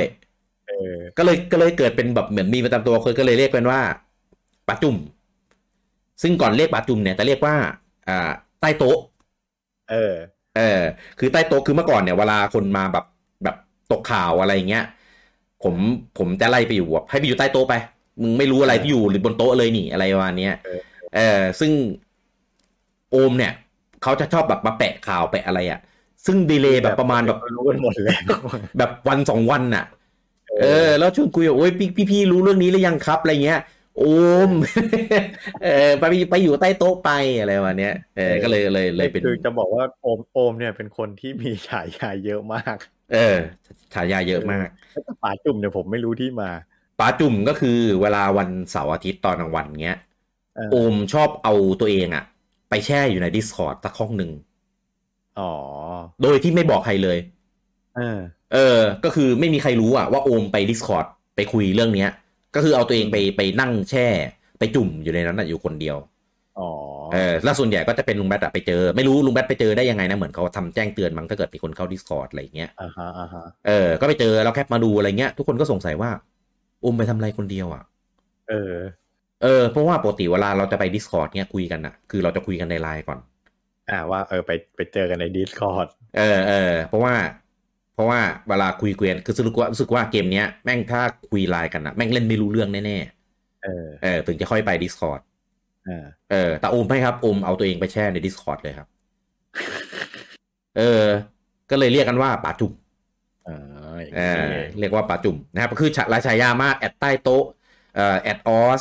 เอ่อป่าจุ่ม เออหลังหลังก็ก็คือเรียกตามอันล่าสุดแต่ว่าง่ายเออก็เลยเรียกก็จะเป็นผาจุ่มไปจนกว่าจะมีตำนานใหม่ เออจนกว่าจะมีตำนานใหม่ เออ เออ ก็โอมเนี่ยไปก็คือด้วยความที่เขาไลฟ์ในในอ่าใน Twitch ในอะไรเงี้ย ในของเขาอยู่แล้วอ่าเออ ก็เลยรู้สึกว่า มามาไลฟ์อันนี้สิ มาไลฟ์ของ Lovenin เลย คือใช้ชื่อใช้อะไรของตัวเองได้เต็มที่เลย อ่าเพลงอ่าแต่ว่าก็ไลฟ์แบบในแบบที่ตัวเองเคยทำอะไรประมาณเนี้ยก็คือ อยากให้ไปไลฟ์ใน YouTube อะว่าง่ายๆอ่าซึ่งตอนนี้ก็ไลฟ์อยู่นะ เป็นไลฟ์เกมอ่าดิจิมอนเอ่อดิจิมอนอะไรวะ Digimon World Next Order อ่าใช่ใช่ใช่ก็คือเป็นไลฟ์อยู่ในนั้น เออผมผมก็แบบมีมีเข้าไปดูอยู่อยู่ตลอด แต่ว่าเออไม่ได้เป็นเกมที่เราเล่นไงอ่าเออก็เลยแบบอาจอาจจะไม่ไม่ค่อยได้อิน แล้วก็กระแสมันไม่ค่อยได้มีด้วยเนี่ยเขาจะเป็นอย่างนี้แหละก็คือไลฟ์เกมพวกแบบ นอกกระแสเออไลฟ์เกมแบบแบบนู่นนี่นั่นอะไรเงี้ยคือก็ใครอ่าว่างๆนะครับ ก็เข้าไปให้กำลังใจได้ปาจุ่มครับเนี่ยนะครับ ตอนนี้ไลฟ์ดิจิมอนอยู่เฮ้ยตอนนี้มีเกมหนึ่งอยากไลฟ์โชว์ครับ Exoprimal ได้ไหมเดี๋ยวเดี๋ยวเดี๋ยวมันไม่ได้ลงไม่ได้ลงสวิชอ๋อแหมอย่างน้อยๆให้มันอยู่ในสวิชหรือในเครื่อง Nintendo สักนิดนึงโอเคโอเคครับครับครับเออ เนี่ยติดติดติดตอนแรกเห็นมาว่าอยู่นะไม่ได้ว่าไม่ได้ว่า แค่ว่าผมไม่ค่อยได้เล่นเกมแนวนี้ ผมก็แบบอ๋อเฮ้ยนี่มันดีหรือเปล่าผมไม่แน่ใจไงอ๋อผมไม่ค่อยได้เล่นไงโอเคโอเค ตอนนี้ติดแล้วใช่ไหมฮะตอนนี้ติดแล้วมันมีซีรีส์กันเออเออเอออะก็เลยว่าง่ายๆตอนนี้แอดมินที่เรามีกันจนถึงปัจจุบันเนี่ยก็คือมีกันอยู่ อ่าแปดบวกหนึ่งคน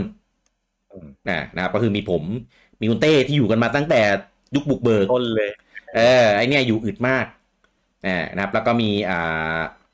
มีลุงโอมนะครับ มีบูจัง มีอ่าลุงป๊อป มีอ่าปีโดมีลุงปอ แล้วก็มีโอมอ่าที่บวกหนึ่งก็คือเป็นสเตอ่าสเตซีแอดมินลับนี่แหละนะนะครับ ก็อ่าตอนนี้แพลตฟอร์มที่เรามีของ Lovenin เนี่ย ต่างๆ หลัก ๆ เนี่ยก็คือจะมีเป็น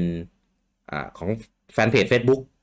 อ่าอ่าถึงแม้จะด่ามันทุกวันน่ะ แต่ว่าก็ก็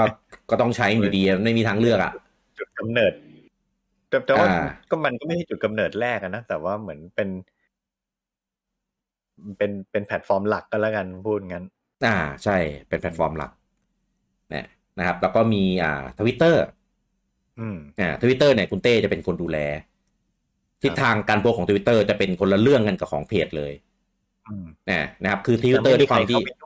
แต่ไใรเข้าไปยุ่งกับทวิตเตอร์เลยไม่เต้จัดการคนเดียว อ่าใช่เต้จัดการคนเดียวนะครับ ซึ่งซึ่งด้วยความ Twitter ไม่เป็นเออทวิตเตอร์อะมันมันจะเร็วอ่าอ่ามันจะเร็วแล้วก็ใช้ใช้ในการ quote หรือ retweet ของจาก Official แทนเออนะครับ ดังนั้นถ้าคุณตามสองช่องทางอะเออคุณจะได้รูปแบบคอนเทนต์ที่ไม่เหมือนกันเลย อืมเออคือ Twitter ก็จะสั้นกระชับเร็ว เน้นรีทวิตจากของ Official มาอะไรประมาณนี้ เออ นะครับ ส่วนของเพจก็จะมีการแบบเอามาเขียนใหม่อืมอ่า มาเขียนใหม่ให้แบบ เออให้ให้ให้เป็นในรูปแบบของของทางเพจอ่าแล้วก็มี YouTube YouTube ตอนเนี้ยยังไม่ได้มี Official Content อย่างจริงๆจังๆเออมีไลฟ์มีไลฟ์จากป่าจุ่มบ้าง อะไรเงี้ย แต่ว่าไลฟ์ปกติของเราเราก็พยายามไปลงให้ดูในแพลตฟอร์มของ YouTube ด้วย ซึ่งปัจจุบันเนี้ยคนไปดูไลฟ์ของเราเนี่ยใน YouTube อะเยอะกว่า Facebook แล้วนะ อ่ามันเสถียรกว่า เสถียรกว่านิ่งกว่าปิดจอปิดจอดูได้ อะไรประมาณเนี้ยเออนะครับ แล้วก็มี เอ่อพอดแคสต์อืมอ่าพอดแคสต์เนี่ยมีมีหลายช่องทางเพราะว่ามันไม่ได้เป็นแพลตฟอร์มที่จะต้องไปอ่า fix ว่าต้องอยู่แพลตฟอร์มไหน แล้วแต่ว่าอ่าแพลตฟอร์มไหนใช้ในการดึง feed แบบรูปแบบเดียวกันอะ ก็จะไปโผล่ในทุกๆที่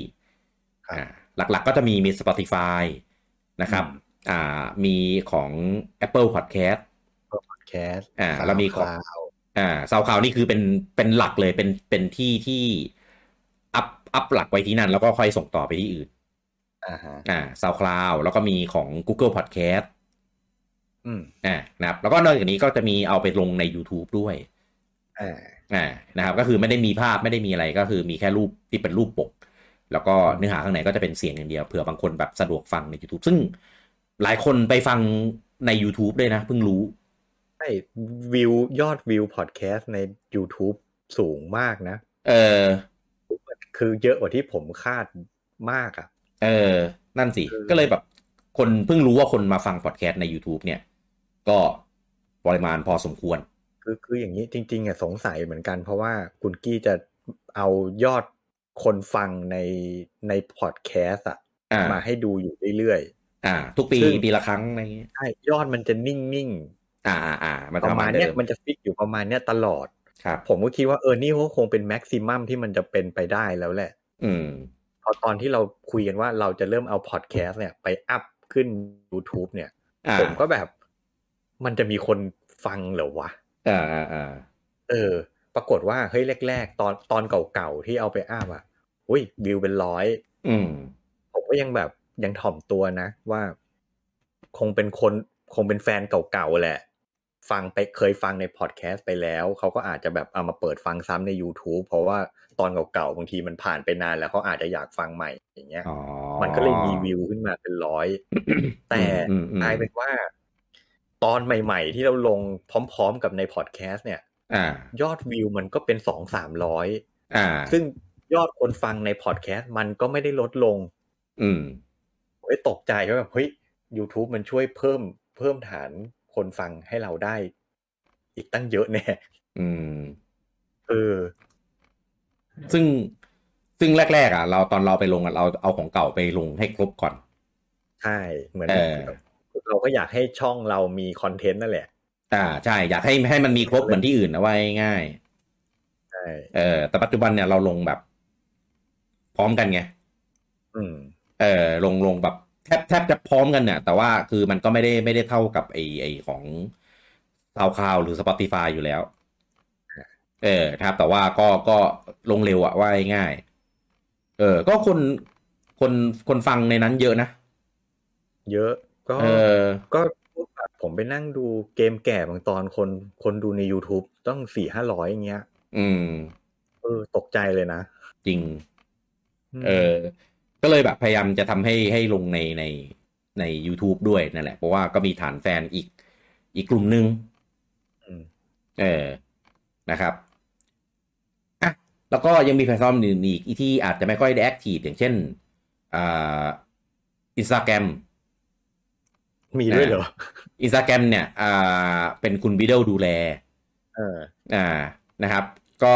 ชะตากรรมก็จะเหมือนเนี่ยอื่นๆที่บีเดลดูแลนั่นแหละครับ ก็คือจะค่อยๆ ค่อยๆ fade ค่อยๆหายไป เออนะครับ จะค่อยค่อนข้างขาดความต่อเนื่องอะไรประมาณนี้ เออเผาเผาเออนะครับโอ้นี่นี่พอพูดแล้วเลยเปิดเข้าไปดูในอินสตาแกรมครับ เออคอนเทนต์คอนเทนต์ล่าสุดในอินสตาแกรมของเลิฟนินเออคือ คือจอยโปสปาตูนสองเออโอ้ที่บูจังซื้อมาทำไมมันทำไมมันปลาตูนสามปลาลุงมุมเอ๊ะสามเหรอน่าจะสามสนะองพันยี่สิบสองอ๋ออ๋ออ๋ออ่างั้นภาคสามภาคสามเอ้ยเอ้ยโอเค2022ยังดียังดีโอเคยังไม่นานมากเออแต่อันนั้นน่ะเหมือนเหมือนพอบูจังโพสอะแล้วมันไอ้นี่มั่ง มันไป ไปดึงฟีดจากของเก่ามามั่งโพ สต์ในเฟซป่ะโพสต์เอในอเฟซแล้วเลยใช่โพสต์ในเฟซแล้วมันแกมมันเลยมาป่ะใช่ ก็ก็นั่นแหละ ก็พอวิดีโอแบบไม่ค่อยมีเวลาไม่ค่อยได้มีอะไรเงี้ยมันก็เลยแบบเหมือนเหมือนแบบหายหายไปอะไรอย่างนี้ ซึ่งจริงๆที่ทางที่ทางในอินสตาแกรมอะแต่ก็ไม่มีเหมือนที่อื่นเหมือนกันก็คือจะเน้นเรื่องของแบบอ่าภาพที่สวยๆเออเออไม่ได้รายงานข่าวไม่ได้อะไรเงี้ยคอนเทนต์ก็จะแบบเน้นแบบแบบโชว์ภาพโชว์อะไรในแบบ community ที่เป็นแบบฐานข้อเดียวกัน แล้วก็จะโพสต์เป็นภาษาอังกฤษ ครับอ่าจะโพสต์เป็นภาษาอังกฤษนะนะครับ ตั้งใจว่าจะแบบเอ่อดึงดึงคนแบบจากแฮชแท็กจากอะไรอย่างนี้อ่าเออนะครับ แล้วก็จริง ๆ มี Twitch ด้วย อืม อ่า แต่ว่าไม่ไม่เคยได้ไปใช้งานอย่างจริงๆจังอืมเออเพราะเราไม่ได้เป็นสายแบบแบบเป็นไม่ได้เป็นสตรีมเมอร์ เออใช่ก็เลยก็เลยไม่ได้ไม่ได้อ่ามีมี active อะไร นะครับแล้วก็อ่ามีไลน์อ่า OpenChat ครับอ่านะครับผมก็ชื่อ LoveNin Direct ก็จะมีห้องหลักนะครับที่คุยทุกเรื่องเกี่ยวกับ Nintendo เรื่องทั่วไปอะไรเงี้ยแล้วก็จะมีห้องแยกๆเอ่ออยู่ข้างในนะครับตอนนี้ที่ active สุดเลยนะครับ ที่แม่งมีคนคุยตลอดเลย ก็คือห้อง LoveNin Direct ห้องหลักนะครับแล้วก็ห้องอืมคุยเครื่องเพื่อนบ้านอืม ห้องเนี้ยผมตั้งใจแค่จะมาคุยกันแค่กลุ่มเล็ก ๆ ก็แบบแค่ไม่กี่คนที่แบบเออที่เล็กกลุ่มคนที่เล่น Nintendo ที่มีเครื่องอื่นด้วยอืมกดว่าห้องเนี้ย บางทีนะคุณคุยเยอะกว่าห้องหลักที่มีเกือบสองพันคนอีกอะเออ แล้วคือแบบ คือคือมันเป็นกลุ่มคนที่เล่นเครื่อง Nintendo เออที่มีเครื่องอื่นด้วยอะคุยกันอะเออ มันก็จะเป็นบรรยากาศอีกแบบ คือเราเราเป็นคนที่เรารู้อยู่แล้วล่ะว่า แต่ละเครื่องอะมันมีข้อดีข้อเสียของมันอืมเออ อันเนี้ย อันเนี้ยผมไม่ได้ไม่ได้ไม่ได้ไม่ได้อวยตัวเองนะ ผมรู้สึกว่ากลุ่มคนที่เป็นแฟน Nintendo อะอืมน้อยมากที่จะแบบมีปัญหาเรื่องของการแบบแบบแบบไม่เล่นเครื่องอื่นอะอ่าอ่าเออ คือคนคุณกลุ่มเล่น Nintendo ส่วนใหญ่ก็จะมีมีเครื่องอื่นเล่นด้วยอยู่แล้ว เออ ก็คือเกมออกมาก็คือก็สามารถเล่นได้ทุกเครื่อง แล้วก็ตาม ตามไปเล่นเกมเครื่องอื่นได้แบบกันตลอดอะอืมก็เลยไม่ไม่ค่อยมีปัญหาไม่ค่อยมีอะไรในในกลุ่มนี้กันเลย แล้วก็คุยไม่ตีกันใช่ไม่ตีกันเออว่าง่ายๆก็คือคุยกันก็รู้กันว่า ก็ก็เกมนี้มันออกเครื่องนี้ก็คือไปเล่นเครื่องนี้ก็คือจบ เอออืมเครื่อง Nintendo มันมีปัญหาอะไรทุกคนรับรู้ก็ก็ตามนั้นก็คือจบเออใช่มันเป็นมันเป็นสิ่งสิ่งที่คนเล่นเครื่อง Nintendo มันต้องต้องเข้าใจอยู่แล้วว่า ซื้อแล้วมันมันไม่ครบอะ อ่าใช่ มันจะขาดนู่นขาดนี่แล้วมันก็จะไม่มีเกมนู้นไม่มีเกมนี้อะเออถูกเออมันถ้าอยากเล่นก็ต้องซื้อเครื่องอื่นเล่นด้วยอะอืมกับการซื้อเครื่องอื่น คุณก็จะไม่มีเกม Nintendo เล่นเหมือนกัน ถูก อืม มันก็เป็นปกติอะก็เป็นอย่างนี้แหละ เออเออเป็นปกติอะอืม เออ ก็ก็ประมาณนี้ช่องทางหลัก ๆ ของเลิฟนินที่ครับมีอยู่ตอนนี้อืมนะครับเอ่อถ้าถ้ามีนอกเหนือจากจากนี้นะ ก็คือคง คงไม่ได้ไม่ได้สำคัญหรือเราก็แบบไม่ได้ไม่ได้ไปยุ่งไปอะไรกับมันแล้วอะว่าง่ายๆอืมอืมเออนะครับ แต่ว่าที่แอคทีฟหลัก ๆ เลยตอนนี้ก็คือมี อ่า Facebook Twitter แล้วก็ YouTube YouTube นะนะครับส่วนคอนเทนต์ก็ตามช่องทางต่างๆ เป็นอีกแบบหนึ่งครับไปคอนเทนต์หลังๆก็มาในรูปแบบของวิดีโอหรือเสียงมากขึ้น อ่าใช่ อ่า เพราะว่าอย่าง อันนี้อันนี้พูดถึงงานของตัวเองอะ่ะอ่าอ่าอ่าใครสังเกต ทุกวันนี้ผมไม่มีบทความเป็นตัวหนังสือแล้วนานหลายหลายปีแล้วที่ลงที่ลงอุมไม่ได้ใช่ลงอันนี้อืมใช่เพราะว่างานผมยุ่งคือปกติ ถ้าเวลาผมจะเขียนรีวิวลงเพจอะผมเขียนบทความอะไรก็ตามลงเพจอะอืมผมมักจะทำในเวลางาน อืมก็คือเหมือนกับว่าเวลาแบบนั่งทำงานแล้วแบบงานคิดงานไม่ออกตันอะไรเงี้ยอ่า ผมก็จะพักพักงาน แล้วผมก็มานั่งเขียนบทความลงเพจอืมเออทีเนี้ย ตอนเดี๋ยวเนี้ยผมงานยุ่งมากจนผมแบบแบ่งเวลามาเขียนบทความไม่ได้เลย อืมอยู่บ้านคือปกติอยู่บ้านผมจะไม่ได้แตะคอมอยู่แล้วอะอืมเออเพราะฉะนั้นแบบกลายเป็นว่าผมไม่งไม่มีเวลาเขียนบทความอะไรแล้วอะเดี๋ยวเนี้ยอ่า อ่า ทีนี้ก็ก็รู้ตัวแหละว่า ว่าบกพร่องต่อหน้าที่ผลิตผลิตคอนเทนต์ให้เพจไม่ได้ เออ ประจวบเหมาะจริง ๆ จริง ๆ ตอนนั้นอะผม อันนี้ อันนี้ผมก็ไม่เคยพูดกับใครนะอืจมริงๆอะผมแอบรู้สึกผิด guilty อยู่ในใจนะอืมว่าแบบเออแม่งอาศัยชื่อแอดมินอยู่อะแต่ว่าไม่ได้ทำอะไรให้เพจเลย อืมอืมอืมแต่ตอนนั้นก็ไม่กล้าไม่กล้าพูด อืมแต่คิดแต่ก็คิดว่าแบบเฮ้ยคุณคุณกี้ก็คงรู้สึกอยู่แหละ ไม่นะ ผมคือเออคือด้วยความที่เลิฟนินน่ะ เป็นเพจที่ทำโดยคนที่รักนินโดจริงอืมๆอ่า ชวนชวนมาทำเพราะว่าเขาคือมีศักยภาพ แล้วก็อ่าเป็นเพจที่ทำโดยที่ไม่ได้แสวงหาผลกำไร อืม เออ อันเนี้ยอันเนี้ยต้องพูดขั้นรวมก่อนเพราะว่าคือเห็นเพจโตมาแบบระดับเนี่ย ตอนเนี้ยมีห้าหกหมื่นแบบ follower 70,000หรือแล้วอะไรประมาณเนี้ยอืมคือไม่ได้ทำการบูสต์เลยแม้แต่บาทเดียวครับ เออเพราะว่าคือคือคือเหมือนแบบเหมือนบูจังเคยบอกมั้งว่าจริงๆอะถ้าบูสต์อะเพิ่มยอดได้ไม่ยากเลยนะพี่กี้อะไรเงี้ยตอนเนี้ยอืมผมแต่ผมบอกว่า คือคือบูธอะมันได้เลขมาก็จริงเว้ยแต่ว่าคนที่ได้มา มันไม่ได้เป็นคนที่เราอยากได้จริงๆไงเออ เออ คือผมอะกับทุกคนเนี่ยทำ LoveNin มาเนี่ย เพราะว่าอยากให้เป็นที่ที่แบบรวมตัวของแฟน Nintendo อืมเกิดเป็น community ต่างๆ เออแล้วก็เป็นคนที่แบบชื่นชอบทั้งตัว Nintendo แล้วก็รูปแบบการทำคอนเทนต์ของเราแบบจริงอืมๆเออจะได้อยู่กันแบบยาวๆ อืม เออว่าง่ายๆคือไม่ต้องเยอะแหละ แต่ว่าขอให้เป็นแบบเป็นแบบอย่างเงี้ย มีเป็นตัวเป็นตนจริง ๆ อะไรประมาณเนี้ยอืม เพราะว่าไม่รู้จะเอายอดไปทำอะไรอะคือยอดเยอะแล้ว แล้วทำไมเหรออะไรประมาณเนี้ย อืม เออ ก็คือเมื่อก่อนเนี่ยมันจะแบบแข่งขันกันด้วยยอด ยอดของไอ้นี่ไง ยอดไลค์ยอดด้วยอ่ายอดไลค์ยอดอะไรพวกนี้เอออ่าซึ่งปัจจุบันอะผมว่าในระดับแบบเกินห้าหมื่นอะมันมันเกินเกินเป้าหมายที่ผมอ่าตั้งใจเอาไว้ตั้งแต่แรกแบบไกลมาก อืม เออ ผมไม่คิดเลยว่าเพจเริ่มนินเนี่ย จะมีบทบาทแล้วก็โตอยู่ในแบบอยู่ในข้อมูลต่างๆอะได้ถึงขนาดนี้ อืมเออทุกวันเนี้ยผมผมผมผมแบบ ผมรู้สึกอย่างหนึ่งคืออันนี้อ่าออกตัวก่อน พวกไลฟ์วันอังคารอะ ผมไม่มีส่วนร่วม เพราะว่าผมไม่ได้มีเวลามาไลฟ์ด้วย อ่าเป็นช่วงเวลาที่มาไม่ได้ผผมจะมาฟังย้อนหลังทีหลังอ๋อแล้วผมมันรู้สึกอย่างหนึ่งอืมว่า เออ ถึงแม้เพจเรามันจะไม่ได้ใหญ่โตเหมือนเพจแมสแมสอื่นๆนะนะอืมแต่ว่าขขออนุญาตพูดแบบหยาบหยาบๆพูดเลยหี้แม่งทุกวันอังคาร มีอ่าคนมานั่งรอฟังเราคุยกันเงี้ยเออ วันเสาร์อาทิตย์มีคนมานั่งรอฟังพอดแคสต์เราอะไรเงี้ย อืม หายไปแม่งมีทวงด้วย เอออะไรเงี้ยผมแบบเฮ้ยแม่งน่าภูมิใจอะแม่งน่าภูมิใจอะ เออ จริง ซึ่งซึ่งพวกเนี้ยก็คือเป็นเหมือนเป็น เป็นกำลังใจให้พวกเราอะอืม เออ อย่างที่บอกแหละคือพวกเราทุกคนน่ะแม่งแม่งคนวัยทำงานวัยทำงานวัยแบบหลับบางคนก็เป็นวัยลางคนแล้วอะเออเออ บางคนก็เป็นวัยที่แบบต้องแบบดูแลครอบครัวอืมเออ อะไรแบบเนี้ย แต่ว่าทุกครั้งที่เรามีโอกาส เออมีมีมีเวลามีอะไรเงี้ย ก็จะเอาขับเคลื่อนคอนเทนต์มาลงในเพจ เอ้ยไม่ใช่ ต้องอืมก็เรียกว่าอะไรนะทำคอนเทนต์มาเพื่อให้ขับเคลื่อนในเพจกันอยู่ตลอดอะ เออซึ่งผมก็เลยเนี่ยอยากให้ทุกคนอะมองว่าเลิฟนินไม่ถึงแอดมินนะนะเลิฟนินอะก็คือเป็นเหมือนที่ปล่อยของ อืม อ่า ที่ปล่อยของที่ใช้เวลาว่าง เอ่อมามาระบายในสิ่งที่แบบในของที่เรามีอืมเออชอบตอนไหน แล้วว่างแล้วทำได้ ก็มาทำอืมเพราะว่าเลิฟนิน ไม่เคยมีผลตอบแทนให้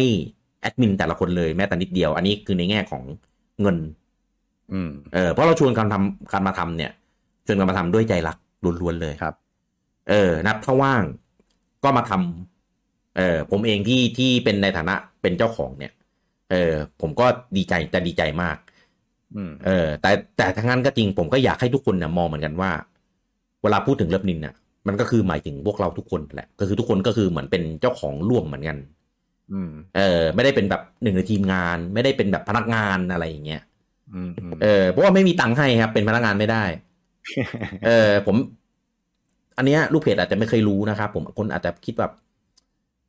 มีตังค์มีอะไรงี้ให้หรือเปล่าห้าบทความอะไรเงี้ยทำไมมันขยันจังวะเออมารวมตัวกันทุกวันอังคารได้นี่ไม่งได้เงินเดือนเท่าไหร่วะเออ ไม่มีนะครับอืมหรือบทความบางอันเนี่ยมีคอมเมนต์แบบโหเนี่ย ถ้าเอาไปทำเป็นหนังสือแบบอะไรเงี้ยจะดีมากเลย เป็นหนังสือก็ต้องขายถูกไหมอ่า เออ ผมไม่ได้อยากทำขายอะครับ ผมอยากทำให้แบบอืมเนี่ย คือปล่อยของเรามีความสามารถเราเขียนได้ ก็เขียนให้ให้ได้ไปอ่านกันทำวิดีโอให้ได้ไปดูกันแล้วก็ประมาณนี้แหละอืมมีคนกดไลค์สักร้อยสองร้อยก็ชื่นใจแล้วครับ จริงคือระดับร้อยบวกนี่คือผมแบบโอ้ happy แล้วเออ ถ้าถ้าเกินนั้นก็คือเหนือความคาดหมายอืมอย่างที่ผมน่ะอย่างที่ผมบอกอะอย่างพอดแคสต์รายการที่เราที่ที่ผมทำอะเกมแก่คุยโตมาด้วยกันอะไรเงี้ย อืม ตอนแรกไม่ได้คิดว่าจะมีคนฟังด้วยซ้ำอ่าใช่ใช่แบบแบบแบบโหเห็นยอดวิวอยู่ทุกวันนี้แล้วก็ตกใจอือะมแบบเออเราก็ ดีนะทำอะไรแล้วก็มีคนชอบ อืม อืม อืม คือคือตอนจะบอกว่าเนี่ยแหละไอไอที่มันเกิดพอดแคสต์ขึ้นมาเนี่ยเพราะว่าผมไม่มีเวลาเขียนบทความแล้ว อ่า แล้วมันเป็นช่วงที่มันเรามันเรามานั่งคุยกันอะเหมือนวันนั้นเรามานั่งประชุมเพจกันแหละ แล้วก็อ่าอ่าอ่าประมาณว่า เราจะเริ่มเพิ่มคอนเทนต์ที่มันเป็นวิดีโอหรือพอดแคสต์มากขึ้นอะไรเงี้ย อ่า ผมก็เลยเกิดไอเดียว่าเออ ผมเขียนบทความไม่ได้แล้วงั้นผมจัดพอดแคสต์ดีกว่าช่วงนั้นผมอยากจัดพอดแคสต์อยู่พอดี อ่าอ่าอ่าที่เคยเล่าให้ฟังอะว่าผมว่าคอนเซปต์ตั้งต้นของคุยเกมแก่มันเกิดจากการที่ผมไปดูรายการของคนอื่นมา อ่า แล้วผมผมชอบลักษณะรายการ อืม ผมก็แบบเฮ้ยดีว่ะจัดรายการลักษณะแบบเนี้ย ก็ดีนะ แบบมานั่งอืมคุยกันอะอืมอืมอืมอืมเอาเอาเหมือนเป็นเป็นเป็นทอล์กโชว์แบบ พิธีกร talk กันเองอะ อ่า เออ แล้วก็แบบกำหนดหัวข้อมาคุยกันแลกเปลี่ยนความเห็นกัน แล้วก็แบบอืมมีหยาบบ้างปล่อยมุกบ้างอะไรอย่างเงี้ยเออมันก็สนุกอืมดีอะใช่ก็เลยแบบเอ้ย แล้วแต่ว่าผมอะเป็นคนอย่างที่บอกผมเป็นคนโง่เทคอืมเพราะฉะนั้นแบบให้มันทำคลิปวิดีโออะไรเงี้ย ผมก็ ไม่รู้จะทำยังไง อุปกรณ์ผมก็ไม่มี อืม ก็เลยคุยกับคุณกี้ว่าแบบ เอ้ย เรามาทำเป็นพอดแคสต์ก็แล้วกันอัดแต่เสียงอืมถ้าถ้าอัดแต่เสียงอะโอเคไงก็แค่ซื้อไมค์ตัวเดียว ใช่ อืม นั่นแหละอืมก็เลยเป็นที่มาของคอนเทนต์เราในปัจจุบัน ใช่ อืม ซึ่งจริง ๆ ตอนเนี้ยก็ค่อนข้าง ค่อนข้างครอบคลุมในสิ่งที่เราแบบ อยากทำแล้วก็ทำไหว อืม เออ นะครับเพียงแต่ว่าเนี่ยอย่างที่บอกคือทุกคนก็ใช้เวลาว่างของตัวเองเนี่ยเออมาทำอะก็เลยแบบอาจจะมีบางทีแบบหายไปบ้างเออบางแพลตฟอร์มอะไรเงี้ยเพราะว่าตอนเนี้ยเราเราค่อนข้างแบ่งแบ่งหน้าที่ part แบบหลัก ๆ คนดูแลเนี่ยค่อนข้างค่อนข้างชัดเจนเลยอะอย่างผมเนี่ยผมก็แน่นอนว่าดูแล Facebook โพสต์โพสต์ในเพจเนี่ย เรียกว่าร้อยเปอร์เซ็นต์ก็ได้มั้ง อืมอ่า ก็คือผมอืม เออผมจะเป็นคนหน้าที่ดูแลแบบ Facebook แฟนเพจเลยทั้งโพสต์ทั้งตอบเมนต์ทั้งเรื่องของหลังไมค์อะไรประมาณนี้ ครับ เออแล้วก็จะเป็น host ไลฟ์แบบไลฟ์ต่างอืมๆเออเราก็จะเป็นคน host แล้วก็เป็นเรื่องของอ่าพอดแคสต์อ่าอืมพอดแคสต์เนี่ยก็คือผมก็จะเป็นหน้าที่เหมือนเป็นเป็น co-host อืมอ่าทำ record ไป render ทำอัปโหลดอะไรเงี้ยให้เออจะเป็นหน้าที่ผมแล้วก็นานๆมาทีก็คือพวกกิจกรรมของแจกอะไรเงี้ยต่างๆครับ เออก็จะเป็นผมดูแลอะนะครับส่วนลุงโอมเนี่ยลุงโอมก็ลุงโอมมี passive นะครับที่ทำให้กับเพจก็คือดูแลเรื่องด้านกฎหมายเออเป็นเป็นที่ปรึกษาที่ปรึกษาเออเวลาเราจะทำอะไรสักอย่างที่แบบเราไม่มั่นใจก็จะแบบถามลุงโอมเอ้ยนี่ทำได้ไหมอืมเออจะมีปัญหาไหมอะไรประมาณเนี้ยเออถ้าลุงโอมแบบทำได้อย่างน้อยก็กันกรองเรามาประมาณนึงอืมเออก็จะค่อยค่อยลงมือทำไป แต่ว่าไม่ค่อยมีหรอกเพราะว่าเราไม่ค่อยได้ทำอะไรที่แบบมัน มันเราไม่ได้ทำอะไรสุ่มเสี่ยงสักเอเท่าไหร่ออยู่แล้วใช่ไม่ค่อยสุ่มเสี่ยงแหมนะครับ แล้วก็ลุงอูมหลัก ๆ ก็คือตอนนี้ก็คือเป็นเป็น host ของพอดแคสต์ซึ่งก็มีสองรายการมีคุยเกมแก่ตัวมาด้วยกันที่เพิ่งปิดซีซั่นไปนะครับ แล้วก็ตอนนี้ก็มี Birth Of ที่ทำอยู่ตอนนี้ อืมอ่านะครับ ซึ่งซึ่งอะเห็นลุงโอมพูดว่าแบบไม่ได้โพสต์ไม่ได้เลยอะผมจะบอกว่าลุงโอมมาพอดแคสต์แบบอย่างเงี้ย เอาจริง ๆ แม่งเหนื่อยกว่าไปโพสต์อย่างนั้นอีกนะสมมตินะถ้าลุงโอมมาได้ทุกอาทิตย์อะ แม่งก็คืออาทิตย์หนึ่งลุงโอมต้องมาคุยกับกับผมอะแบบวันละสองสามชั่วโมงอะอ่าฮะเออคือใช้พลังงานนะในการแบบแบบไลฟ์ในแต่ละครั้งอะในเวลาเวลาเวลาแบบพูดพูดคุยกันในแต่ละครั้งอะเออ คือมีครั้งหนึ่งเว้ยอันเนี้ยจะพูดให้ฟังผมเคย มันมีไลฟ์มันมีพอดแคสต์มีอะไรไม่รู้หลายๆอย่าง ประมาณสองสามเซสชั่นติดติดๆกันอืมอืมเออ แล้วผมก็ทำเว้ยแล้วผมรู้สึกว่า เชี่ยเหนื่อยชิบหาย ใครจะไปคิดว่าการแบบพูดพูดพูดเฉยๆเนี่ย แม่งจะเหนื่อยขนาดนี้อืมหมดแรงเลยวันนั้นนะผมผมจำได้ผมสลบเลยคือแบบหมดพลังงานคือแบบโห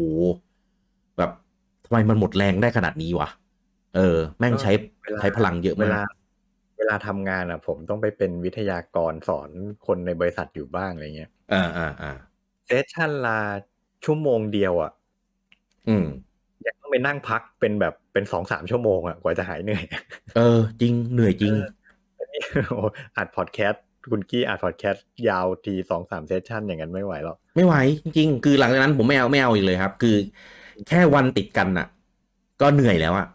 เออมันแบบเมื่อคืนกูเพิ่งพูดพูดไปสามชั่วโมงวันนี้กูต้องพูดอีกแล้วเหรออะไรเงี้ยก็จะแบบเออรู้สึกรู้สึกเหนื่อย ครับ เอออะ ก็ก็นั่นแหละ ก็มีบทบาทของลุงโอมตอนนี้ก็เป็นเป็น host ของพอดแคสต์เออนะครับคุยมีคุยเกมแก่ตัวมาด้วยกันที่เดี๋ยวอาจจะกลับมาในอนาคต แล้วก็มี Birth Of ที่จะมาแทนในตอนนี้เออนะครับมีเต้อ่าเต้ที่อยู่กันมาตั้งแต่ยุคเบิร์กอ่าก็หลักๆ ตอนนี้ที่เต้ทำเลยก็คือดูแลทวิตเตอร์อ๋อเต้ดูแลเรื่อง Discord ด้วยลืม Discord ไปเลยอ่าอ่าแล้วมีเรามี Discord ด้วยตอนนี้เราก็มี Discord Live File ที่ไว้พูดในวันอังคารด้วยนะครับ แต่ว่าจริงๆ เราเป็น เราตั้งใจจะทำให้มันเป็นคอมมูที่แบบสามารถมาพูดคุยแยกในแต่ละเกมแต่ละเกมได้อ่าอ่าแต่ว่าไม่ไม่ค่อยได้มีคนมาใช้สักเท่าไหร่เออนะครับแต่ว่าเต้มันมันมันก็ดูแลเรื่องของ Discord อยู่เรื่องของแบบการตั้งโลตั้งห้องทำอีเวนต์อะไรเงี้ยเต้ก็จะดูแล แล้วก็พวกข้อมูลหลังบ้านอะไรเงี้ยเต้ก็จะดูอย่างเช่นทำอ่าทำ Excel ทำอะไรเงี้ยเต้มันจะเก่งมากเพราะเต้ทำงานด้านการเขียนโค้ดอะไรพวกนี้ อ่า Excel เรื่องระบบข้อมูลหลังบ้านอะไรเงี้ยเต้ก็จะช่วยดูนะครับอะแล้วก็มีอ่าบูจัง เอ้ย ไม่ใช่ เดี๋ยวเดี๋ยวไปไปวิดีโอก่อนวิดีโอตอนนี้เห็นไม่ค่อยทำอะไรจริงแต่ว่าวิดีโอจะคอยอ่า support เบื้องเบื้องหลังของเพจนะครับ อย่างเช่นการติดต่อประสานงานกับลูกค้าอะไรพวกนี้คุณวิดีโอจะคุยให้ แล้วคนงงเริ่มมีลูกค้าด้วยเหรอ ก็ก็นานๆมาทีครับ ก็วิดีโอก็ทำนานๆมาทีเหมือนกัน เนี่ยนะครับแล้วว่ามันจะมีเรื่องของข้อมูลพวกของสะสมอะไรพวกนี้เออถ้าเป็นข้อมูลด้านนี้ก็จะเป็นวิดีโอก็จะเป็นคนดูแล หรือถ้าวิดีโอไม่สะดวกโพสเนี่ยก็จะเป็นคนแบบแบบให้ข้อมูลผมอะว่าแบบเอ้ยมันควรจะโพสด้านไหนอะไรเงี้ยเออแล้วผมถึงค่อยค่อยทำการโพสไปเพราะว่าเขาเป็นเป็นอ่าเป็นคนที่เชี่ยวชาญด้านนี้จริงอย่างเช่นอีแบรนด์นี้ของมันเป็นยังไงพลาสติกเป็นยังไงประวัติเป็นยังไงอะไรประมาณนี้นะครับอะแล้วก็มีมีลุงป๊อปอ่าลุงป๊อปที่ที่เปลี่ยน นะครับจากคนโพสต์บทความเนี่ยตอนนี้ก็จะเป็นคนดูแล artwork ของเพจอ่าก็จะมีรูปโปรไฟล์ มีรูปวันครบรอบ มีอะไรเงี้ยลุงป๊อปเนี่ยกายจะแกจะเป็นคนดูแลวาดให้เออซึ่งบางช่วงอะโคตรไม่ว่างเลยนะ แบบงานอย่างยุ่งเลยผมแบบยุ่งมากใช่เออเขาก็มาเออทักมาอะไรเงี้ย ผมก็อุ้ยเกรงใจอะเออ คือลุงป๊อปนี่อย่าวาดแต่จะมาวาดรูปให้เลยเออคุยแค่คุยเล่นในกลุ่มไลน์ยังไม่ค่อยว่างมาคุยเลย เออ จริง เออมีบางช่วงแบบแกมาบ้างอะไรเงี้ยแต่ว่าก็ไม่ค่อยบ่อย เออ แล้วก็ด้วยความที่เขาทำงานที่เกี่ยวข้องโดยตรง ก็เลยอาจจะมีข้อมูลบางอย่างที่แบบ เปิดเผยได้ ก็จะมีแบบเราก็จะได้รู้ข้อมูลก่อนใครในในในในหลาย ๆ เรื่องในหลาย ๆ ครั้ง เนี่ยนะครับก็ง่ายๆลุงลุงป๊อปเป็นอ่าเป็น developer เออนะครับ ก็ไม่บอกว่าเป็นที่ไหนนะครับ เดี๋ยวเดี๋ยวสวย เออนะก็จะมีข้อมูลอะไรพวกนี้บางเรื่องที่แบบไม่ได้ไม่ได้เป็นความลับอะเออก็จะแบบมามาบอกเราหรือว่าพวกด้านแบบเชิงเทคนิค ด้านด้านเทคนิคในเรื่องของการทำกราฟิกอะไรเงี้ยเขาจะมีความรู้เรื่องนี้ เออนะครับเขาก็จะแบบมาคุยคุยเรื่องนี้กันเออแต่จากคนจากคนที่แบบทำจริงอ่า แล้วก็มีลุงปออ่าลุงปอเนี่ยเอามาทำโดยตรงเลยก็คือดูแลด้านของอ่ามีเดียเอ่อนะครับ ก็คือทำอ่าตัดต่อคลิปวิดีโออ่าทำ intro ของไลฟ์ทำ intro ของของพอดแคสต์ใน YouTube อะไรประมาณนี้เออลุงปอก็จะดูดูแลทำให้ แล้วก็มา support คอนเทนต์ support ด้านของงานกลุ่มต่างๆเออเริ่มนี้จะมีกลุ่มใน Facebook ด้วยอะไรเงี้ยลุงปอก็จะช่วยดูแลตรงนั้นให้ นะครับหมดยังอ้าวมีป๋าจุ่มป๋าจุ่มอ่าก็จะดูเรื่องของการสตรีมเกม แล้วก็ support ตอนไลฟ์อะไรเงี้ยมาตั้งโพลให้มาดูคอมเมนต์ให้อะไรประมาณนี้เออเพราะว่าเขาเป็นสายสตรีมเมอร์เขาจะรู้เรื่องเบื้องหลังพวกนี้เยอะกว่าผมเนี่ยมันมา support อะไรตรงนี้ให้นะครับ แล้วก็บูจังครับบูจังติดสแนปครับก็คือก็คือเหมือนที่เราเคยโพสต์ในตอนวันครบรอบนะครับ ก็คืออันนี้คือสิ่งที่บูจังทำก็คือเล่นส แนปบูจังเหนื่อยง่วงอะไรเงี้ยครับสักพักหนึ่งไม่ว่างครับเออวันนี้ไม่ว่างนะครับสักพักหนึ่งจะว่างติดละงานเหนื่อยงานหนักอะไรเงี้ยเออขอไม่มาไม่มาวีทูวีคนะครับเออแต่แต่จะโผล่ใน snap ตลอดเวลาตลอดครับ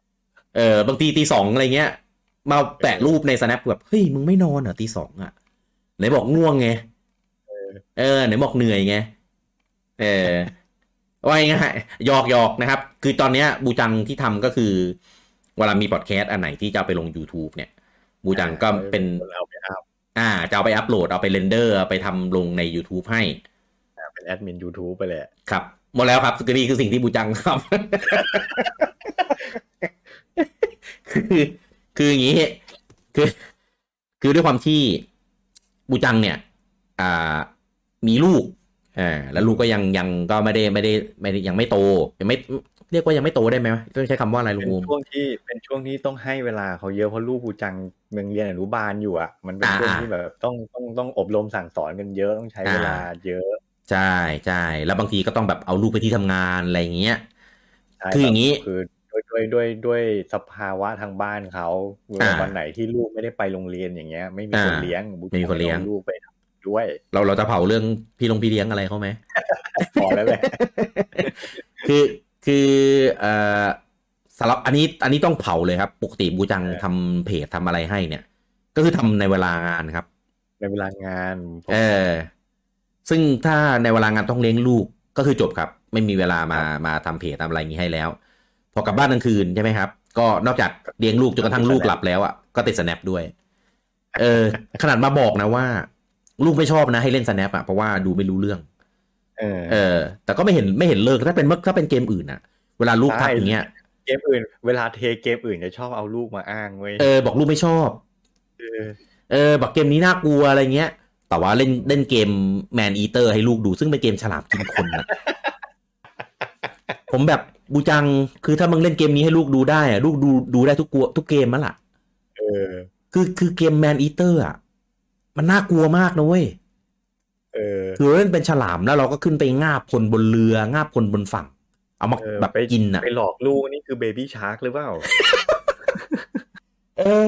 ผมก็เลยแบบ เอ้ย เอาเล่นเกมนี้ให้ลูกดูได้ยังไงวะเออ เออ ก็เลยน่ะ ก็เลยเป็นเรื่องเรื่องเซลล์เซลล์อะแบบ แบบเวลาจะเล่นเกมอะไรสักอย่างหนึ่งบูจังก็บอกว่าเฮ้ยลูกดูด้วยเล่นไม่ได้หรอกเฮ้ยแต่มึงเล่นแบนอีเตอร์ให้ลูกดูได้นะ เกมนี้ทำไมจะไม่ได้อะไรประมาณนี้ เออเออแซลเออ ก็คือเมื่อก่อนเนี่ย ในเพจเนี่ยจะมีคู่กันกับผมกับบูจัง อ่าผ่านเออการลงข่าว ใช่จะผัดกันลงข่าวลงอะไรก็เพราะว่าบูจังเนี่ยเขาก็จะแบบกลางวันไงกลางวันอยู่เยอะอะไรเงี้ยนั่งเฝ้าจอเฝ้าข่าวอะไรอย่างเงี้ยใช่คือเออครูจังเขาเขาทำงานหน้าคอมตลอดเวลาอ่าเขาก็สามารถทำงานไปด้วยทำเพจไปด้วยได้ อ่า ใช่เออ ปัจจุบันนี้ก็พอมีลูกด้วยอะไรด้วย แล้วก็ติด snap ด้วยนะครับย้ำนะครับ ต้องย้ำให้ให้ให้ลูกเพจจำกันได้ได้ เออก็เลยหนักเลยนะครับ พอเราเล่นเกมก็เล่น snap อะไรเงี้ยแล้วคือมันเป็นเกมที่แบบเล่นแล้วมันไม่มีวันจบอะอืมเออก็ก็เล่นนั่งนั่งนั่งสลับจออยู่อยู่ตรงเนี้ยแค่เนี้ยเออออืมก็เลยก็อ่าแต่ว่าเขาก็มีมีพอดแคสต์ของตัวเองด้วย ที่เขาเป็น host อะรายการ Easy Talk เออแต่ว่ามันก็เป็นเป็นรายการแบบรายสะดวกอะนะเออก็ก็นานๆมาที แล้วก็มีอ่า ranking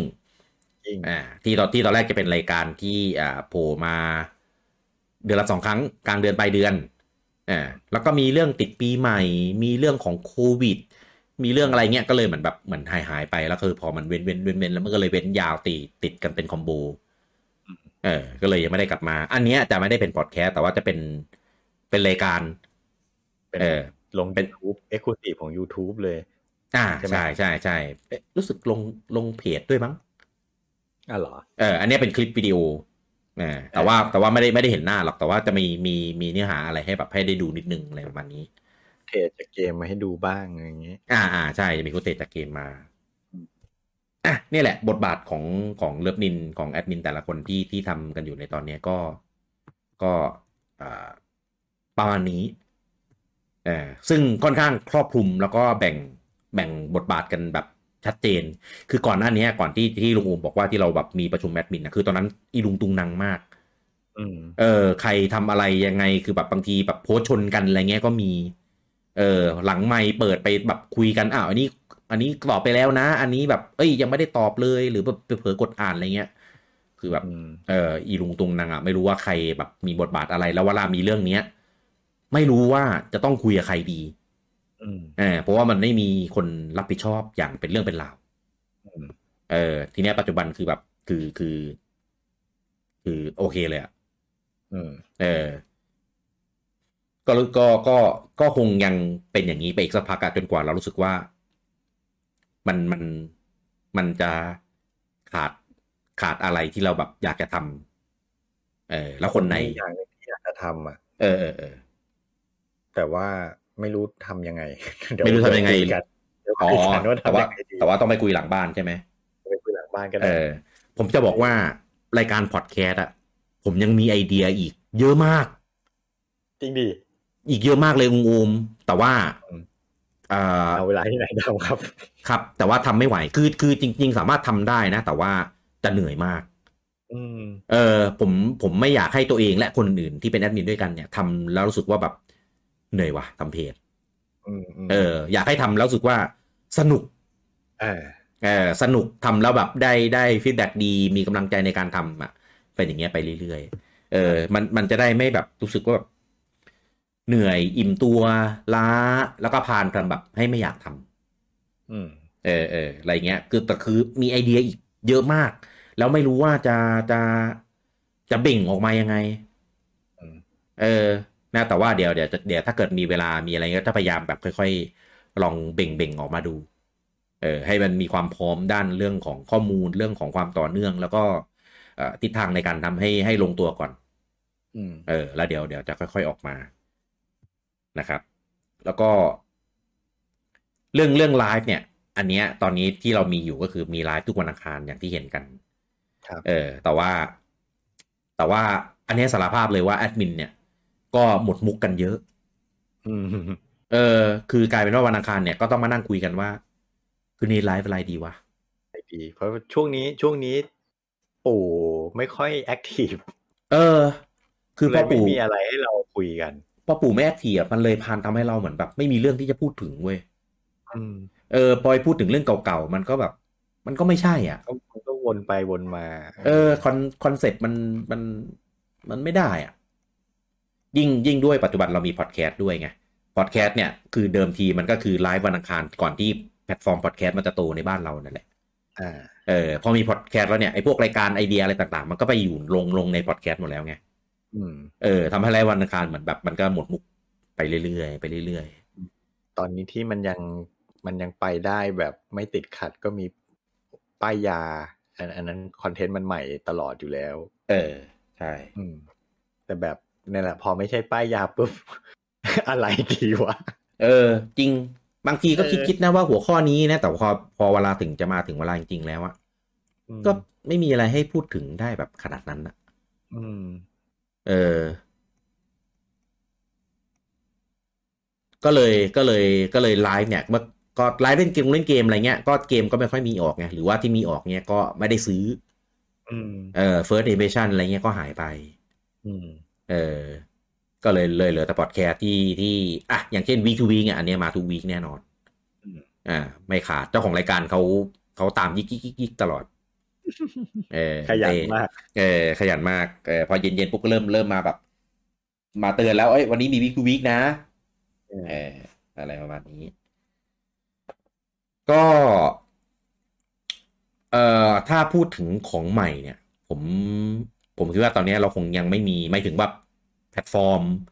หรืออะไรที่เราแบบยังไม่เคยทำแหละนะยังยังยังไม่มี แต่ว่าถ้าเป็นคอนเทนต์ใหม่อะไรเงี้ย คิดว่าเรายังคงมีเสิร์ฟให้ทุกคนแบบอยู่อย่างเรื่อยๆครับแน่นอน เออ แล้วก็ เร็วๆนี้นะครับ เร็วๆนี้นะครับ ก็เอ่อเดี๋ยวจะมีอ่าอะไรสักอย่างหนึ่งเกี่ยวกับหนังมาริโอ ตอนนี้กำลังอยู่ในขั้นการเตรียมตัว เฮ้ย เออนะครับ บอกบอกบอกได้ไหมวะ บอกได้มั้ง ก็คือเราเราผมกำลังเตรียมว่า คือคือมันเป็นมันเป็นสาเหตุเกิดมาจากที่อ่าว่าหนังมาริโอกำลังจะเข้าใช่ไหม แล้วก็รู้สึกว่าถ้าเราได้ไปรวมตัวกันนะแฟนนีโดแฟนมาริโอเนี่ย ไปรวมตัวกันดูหนังเรื่องเดียวกันน่ะเออเหมาแม่งน่าจะลงแม่งน่าจะสนุกสิชิบหายเลย เออ เออ ก็เลยกำลังคิดว่าจะทำเรื่องนี้อยู่ครับ อืมอืมเออ แต่ไม่รู้ว่าจะเวิร์กไหมนะ เพราะว่าอืมเพราะว่ามันไม่เคยทำครับแล้วก็มันมีเรื่องแบบเงินเงินทองทองด้วยไงอ่าเออ ก็เลยกลัวมันจะมีปัญหา อืม เออ นะครับ ก็เลยเดี๋ยวเดี๋ยวขอเตรียมความพร้อมให้ดีๆสักนิดนึงนะครับ แล้วเดี๋ยว อาจจะเกิดขึ้นนะนะครับ ถ้าเกิดใครใครอยากจะมาลงตัวดูกัน อันนี้ต้องขออภัยนะครับ ว่าอาจจะได้แค่ในกรุงเทพเพราะว่าต่างจังหวัดคงไปไม่ไหวอืมอืม เออถ้าใครอยู่ในกรุงเทพหรือใครมากรุงเทพไหวเนี่ยก็เดี๋ยวอาจจะได้เจอกันนะครับ ถ้าถ้าถ้าเกิดแบบแบบแบบเอ่อทำขึ้นมาจริงเออนะครับ แล้วก็มีแข่ง Mario Kart อันเนี้ยบอกบอกไปล่วงหน้าแล้วนะครับ ว่าเดี๋ยวเราจะเตรียมทำนะครับ แต่ว่าเดี๋ยวเกิดด้วยความที่หนังมาริโอมันจะมาเดี๋ยวจะไปทำอันนั้นก่อนอืมเออไปทำอันนั้นก่อนให้เรียบร้อยแล้วก็เดี๋ยวแข่ง Mario Kart เนี่ยอาจจะเป็นหลังจากหลังจากนั้น เออของรางวัลเพียบนะครับ ผมจากของจาก ญี่ปุ่นล่าสุดแล้วก็ของที่เราเก็บกันมาแบบนานของยักษ์สปอนเซอร์ที่เขาให้ของมารีวิวอะไรเงี้ยเอออีกเยอะแยะเลย แล้วก็อีกอย่างหนึ่งนะครับ ที่กำลังจะเอากลับมาอีกรอบหนึ่งอันนี้ผมพูดไปเลยแล้วกันเป็นในประกาศอย่างเป็นทางการในรายการแรก ก็คือใครที่เคยซื้อหมวกของ Lovenin ไป อืมอ่า ตอนนี้กำลังจะกลับมาอีกครั้งแล้วนะครับผม แต่ว่าแต่ว่าจะเป็นคนละ edition กัน อ่าก็คือจะไม่เหมือนกันกับรอบนู้นอ่านะครับ ดังนั้นใครที่ได้ซื้อในรอบนู้นไปก็ขอแสดงความยินดียินดีด้วยนะครับ มันคือlimited จริง ๆ ครับเออผมไม่อยากทำให้มันเหมือนกัน ผมว่าต้องมีคนอยากได้เยอะ อืม ว่าอยากจะใส่ไปทำคอนเทนต์แบบ Lovenin บ้าง มาเลยครับ ใส่หมวกไปกับ Nintendo นี่คือแบบโคตรดีครับไปไป Nintendo Store โอซาก้าอย่างเงี้ยรับรองครับ คุณนะ คุณจะได้รับการให้ความสนใจจากพนักงานและคนรอบข้างมากกว่าปกติ เออแล้วไม่แล้วผมว่าเดี๋ยวถ้ามีคนใส่ไปเยอะๆเขาคงแบบไอ้เคียนี่มาอีกแล้วไอ้ผมใบนี้มาอีกแล้วอะตกลงมึงมีกี่ใบเออถูกถูกกันไม่ให้เข้าอยู่ข้างหน้าเออเพราะว่าสร้างสร้างวิรกรรมเออนะครับ ถ้าใครถ้าเกิดใครพลาดไปเมื่อเมื่อตอนรอบที่แล้วนะครับ ผมที่เป็นหมวกสีขาวแดงหมวกหมวกตะข่ายอันนั้นนะ เดี๋ยวกำลังกำลังจะเตรียมเตรียมทำเอากลับมาเออนะครับซึ่งซึ่งก็เป็นอีกแบบหนึ่งทำให้แบบคือ ถ้าใครมีใบนั้นแล้ว อยากได้เพิ่ม ก็ก็มีอีกเออนะครับ แต่ถ้าไม่อยากได้เพิ่มก็ไม่เป็นไรนะครับ แต่ถ้าเกิดใครยังไม่เคยมีนะครับ ซื้อไม่ทันตอนนั้นอะไรเงี้ยก็เดี๋ยวกำลังจะจะกลับมาแล้ว ครับนะครับ ก็เดี๋ยวเราติดตามกันดีๆนะครับ ขอ ขอเตรียมขอวางแผนอะไรให้เรียบร้อยก่อนนะครับ เดี๋ยวมาพร้อมแล้วเดี๋ยวเราจะเอากลับมาครับ นะครับ อันนี้คือสิ่งที่เราจะเกิดขึ้นในในอนาคตเร็วๆนี้เออนะครับ ส่วนไลฟ์ต่างๆอะไรก็เดี๋ยวจะจะยังรันไปแบบปกติทุกวันอังคารถึงแม้จะยังนึกไม่ออกว่าในแต่ละสัปดาห์จะพูดเรื่องอะไรก็ดี ก็ก็ตามนะครับ แต่ว่าก็สุดท้ายแล้วก็มันมีเรื่องให้ให้ให้เกิดขึ้นให้พูดถึงตลอดอยู่ดีเออนะครับ แล้วก็เอ่อพอดแคสต์ก็ยังคงดำเนินกันอยู่ ครับอ่าเหมือนเดิม community เฟซบุ๊กไลน์ดิสคอร์ดอะไรของเราก็ยัง run อยู่ไปอย่างอ่าปกตินะครับ ก็เอ่อสุดท้ายนี้นะครับ ก็ขอฝากรายการอ่าลิที่ return กลับมานะครับจากไลฟ์นะครับรายการ Birth Of ครับเออนะครับที่เราเปิดด้วย Birth Of Lovenin นะครับก็หวังว่าจะอ่าเป็นรายการที่จะมีอ่าคนมา ติดตามนะชื่นชอบรายการของเราเหมือนกับรายการอื่นๆที่ที่ที่เราเคยทำเนี่ยนะครับ รอบนี้มันจะเป็นเหมือนแบบเหมือนคุยคุยกันเป็นสัดส่วนใหญ่เออเพราะว่าด้วยหัวข้อมันเป็นหัวข้อของเพจเรามันเลยแบบ พูดจากที่ความทรงจำเนี่ยนะครับ แต่เดี๋ยวพอเป็น episode ต่อต่อไปเนี่ย มันจะเริ่มเป็นแบบเรื่องข้อมูลอ่าเป็นข้อมูลใช่เที่ยวเป็นอะไรอย่างนี้แหละ ใช่เรื่องข้อมูลของของเกมหรือค่ายหรือคนหรืออะไรก็แล้วแต่ที่เรามาพูดถึงเนี่ย แบบแบบเป็นจุดต้นกำเนิดของสิ่งนั้นๆเออนะครับยังอ่า เกิดขึ้นได้ยังไงอ่าอย่างเช่นมาริโอเนี่ยจุดกำเนิดของมาริโอก็แหละแต่ผมว่ามาริโอมันแมสซ่าเพราะว่าคนรู้กันหมดแล้วแหละว่า จุดกำเนิดมันคืออะไร อะไรประมาณอะไรประมาณเนี้ย แต่เดี๋ยวเราจะคัดนะครับที่น่าสนใจน่าสนใจครับมาพูดกันแน่นอนครับ กับรายการ Birth Of ครับ ครับโอเคสำหรับ episode นี้นะครับ ผมลูกกี้แล้วก็ลุงโอมนะครับ ต้องอขอลาทุกท่านไปก่อนพบกันใหม่ได้กันได้ใน episode หน้ากับ Lovenin Birth เอ้ยกับ Birth Of นะครับสำหรับวันนี้สวัสดีครับ สวัสดีครับ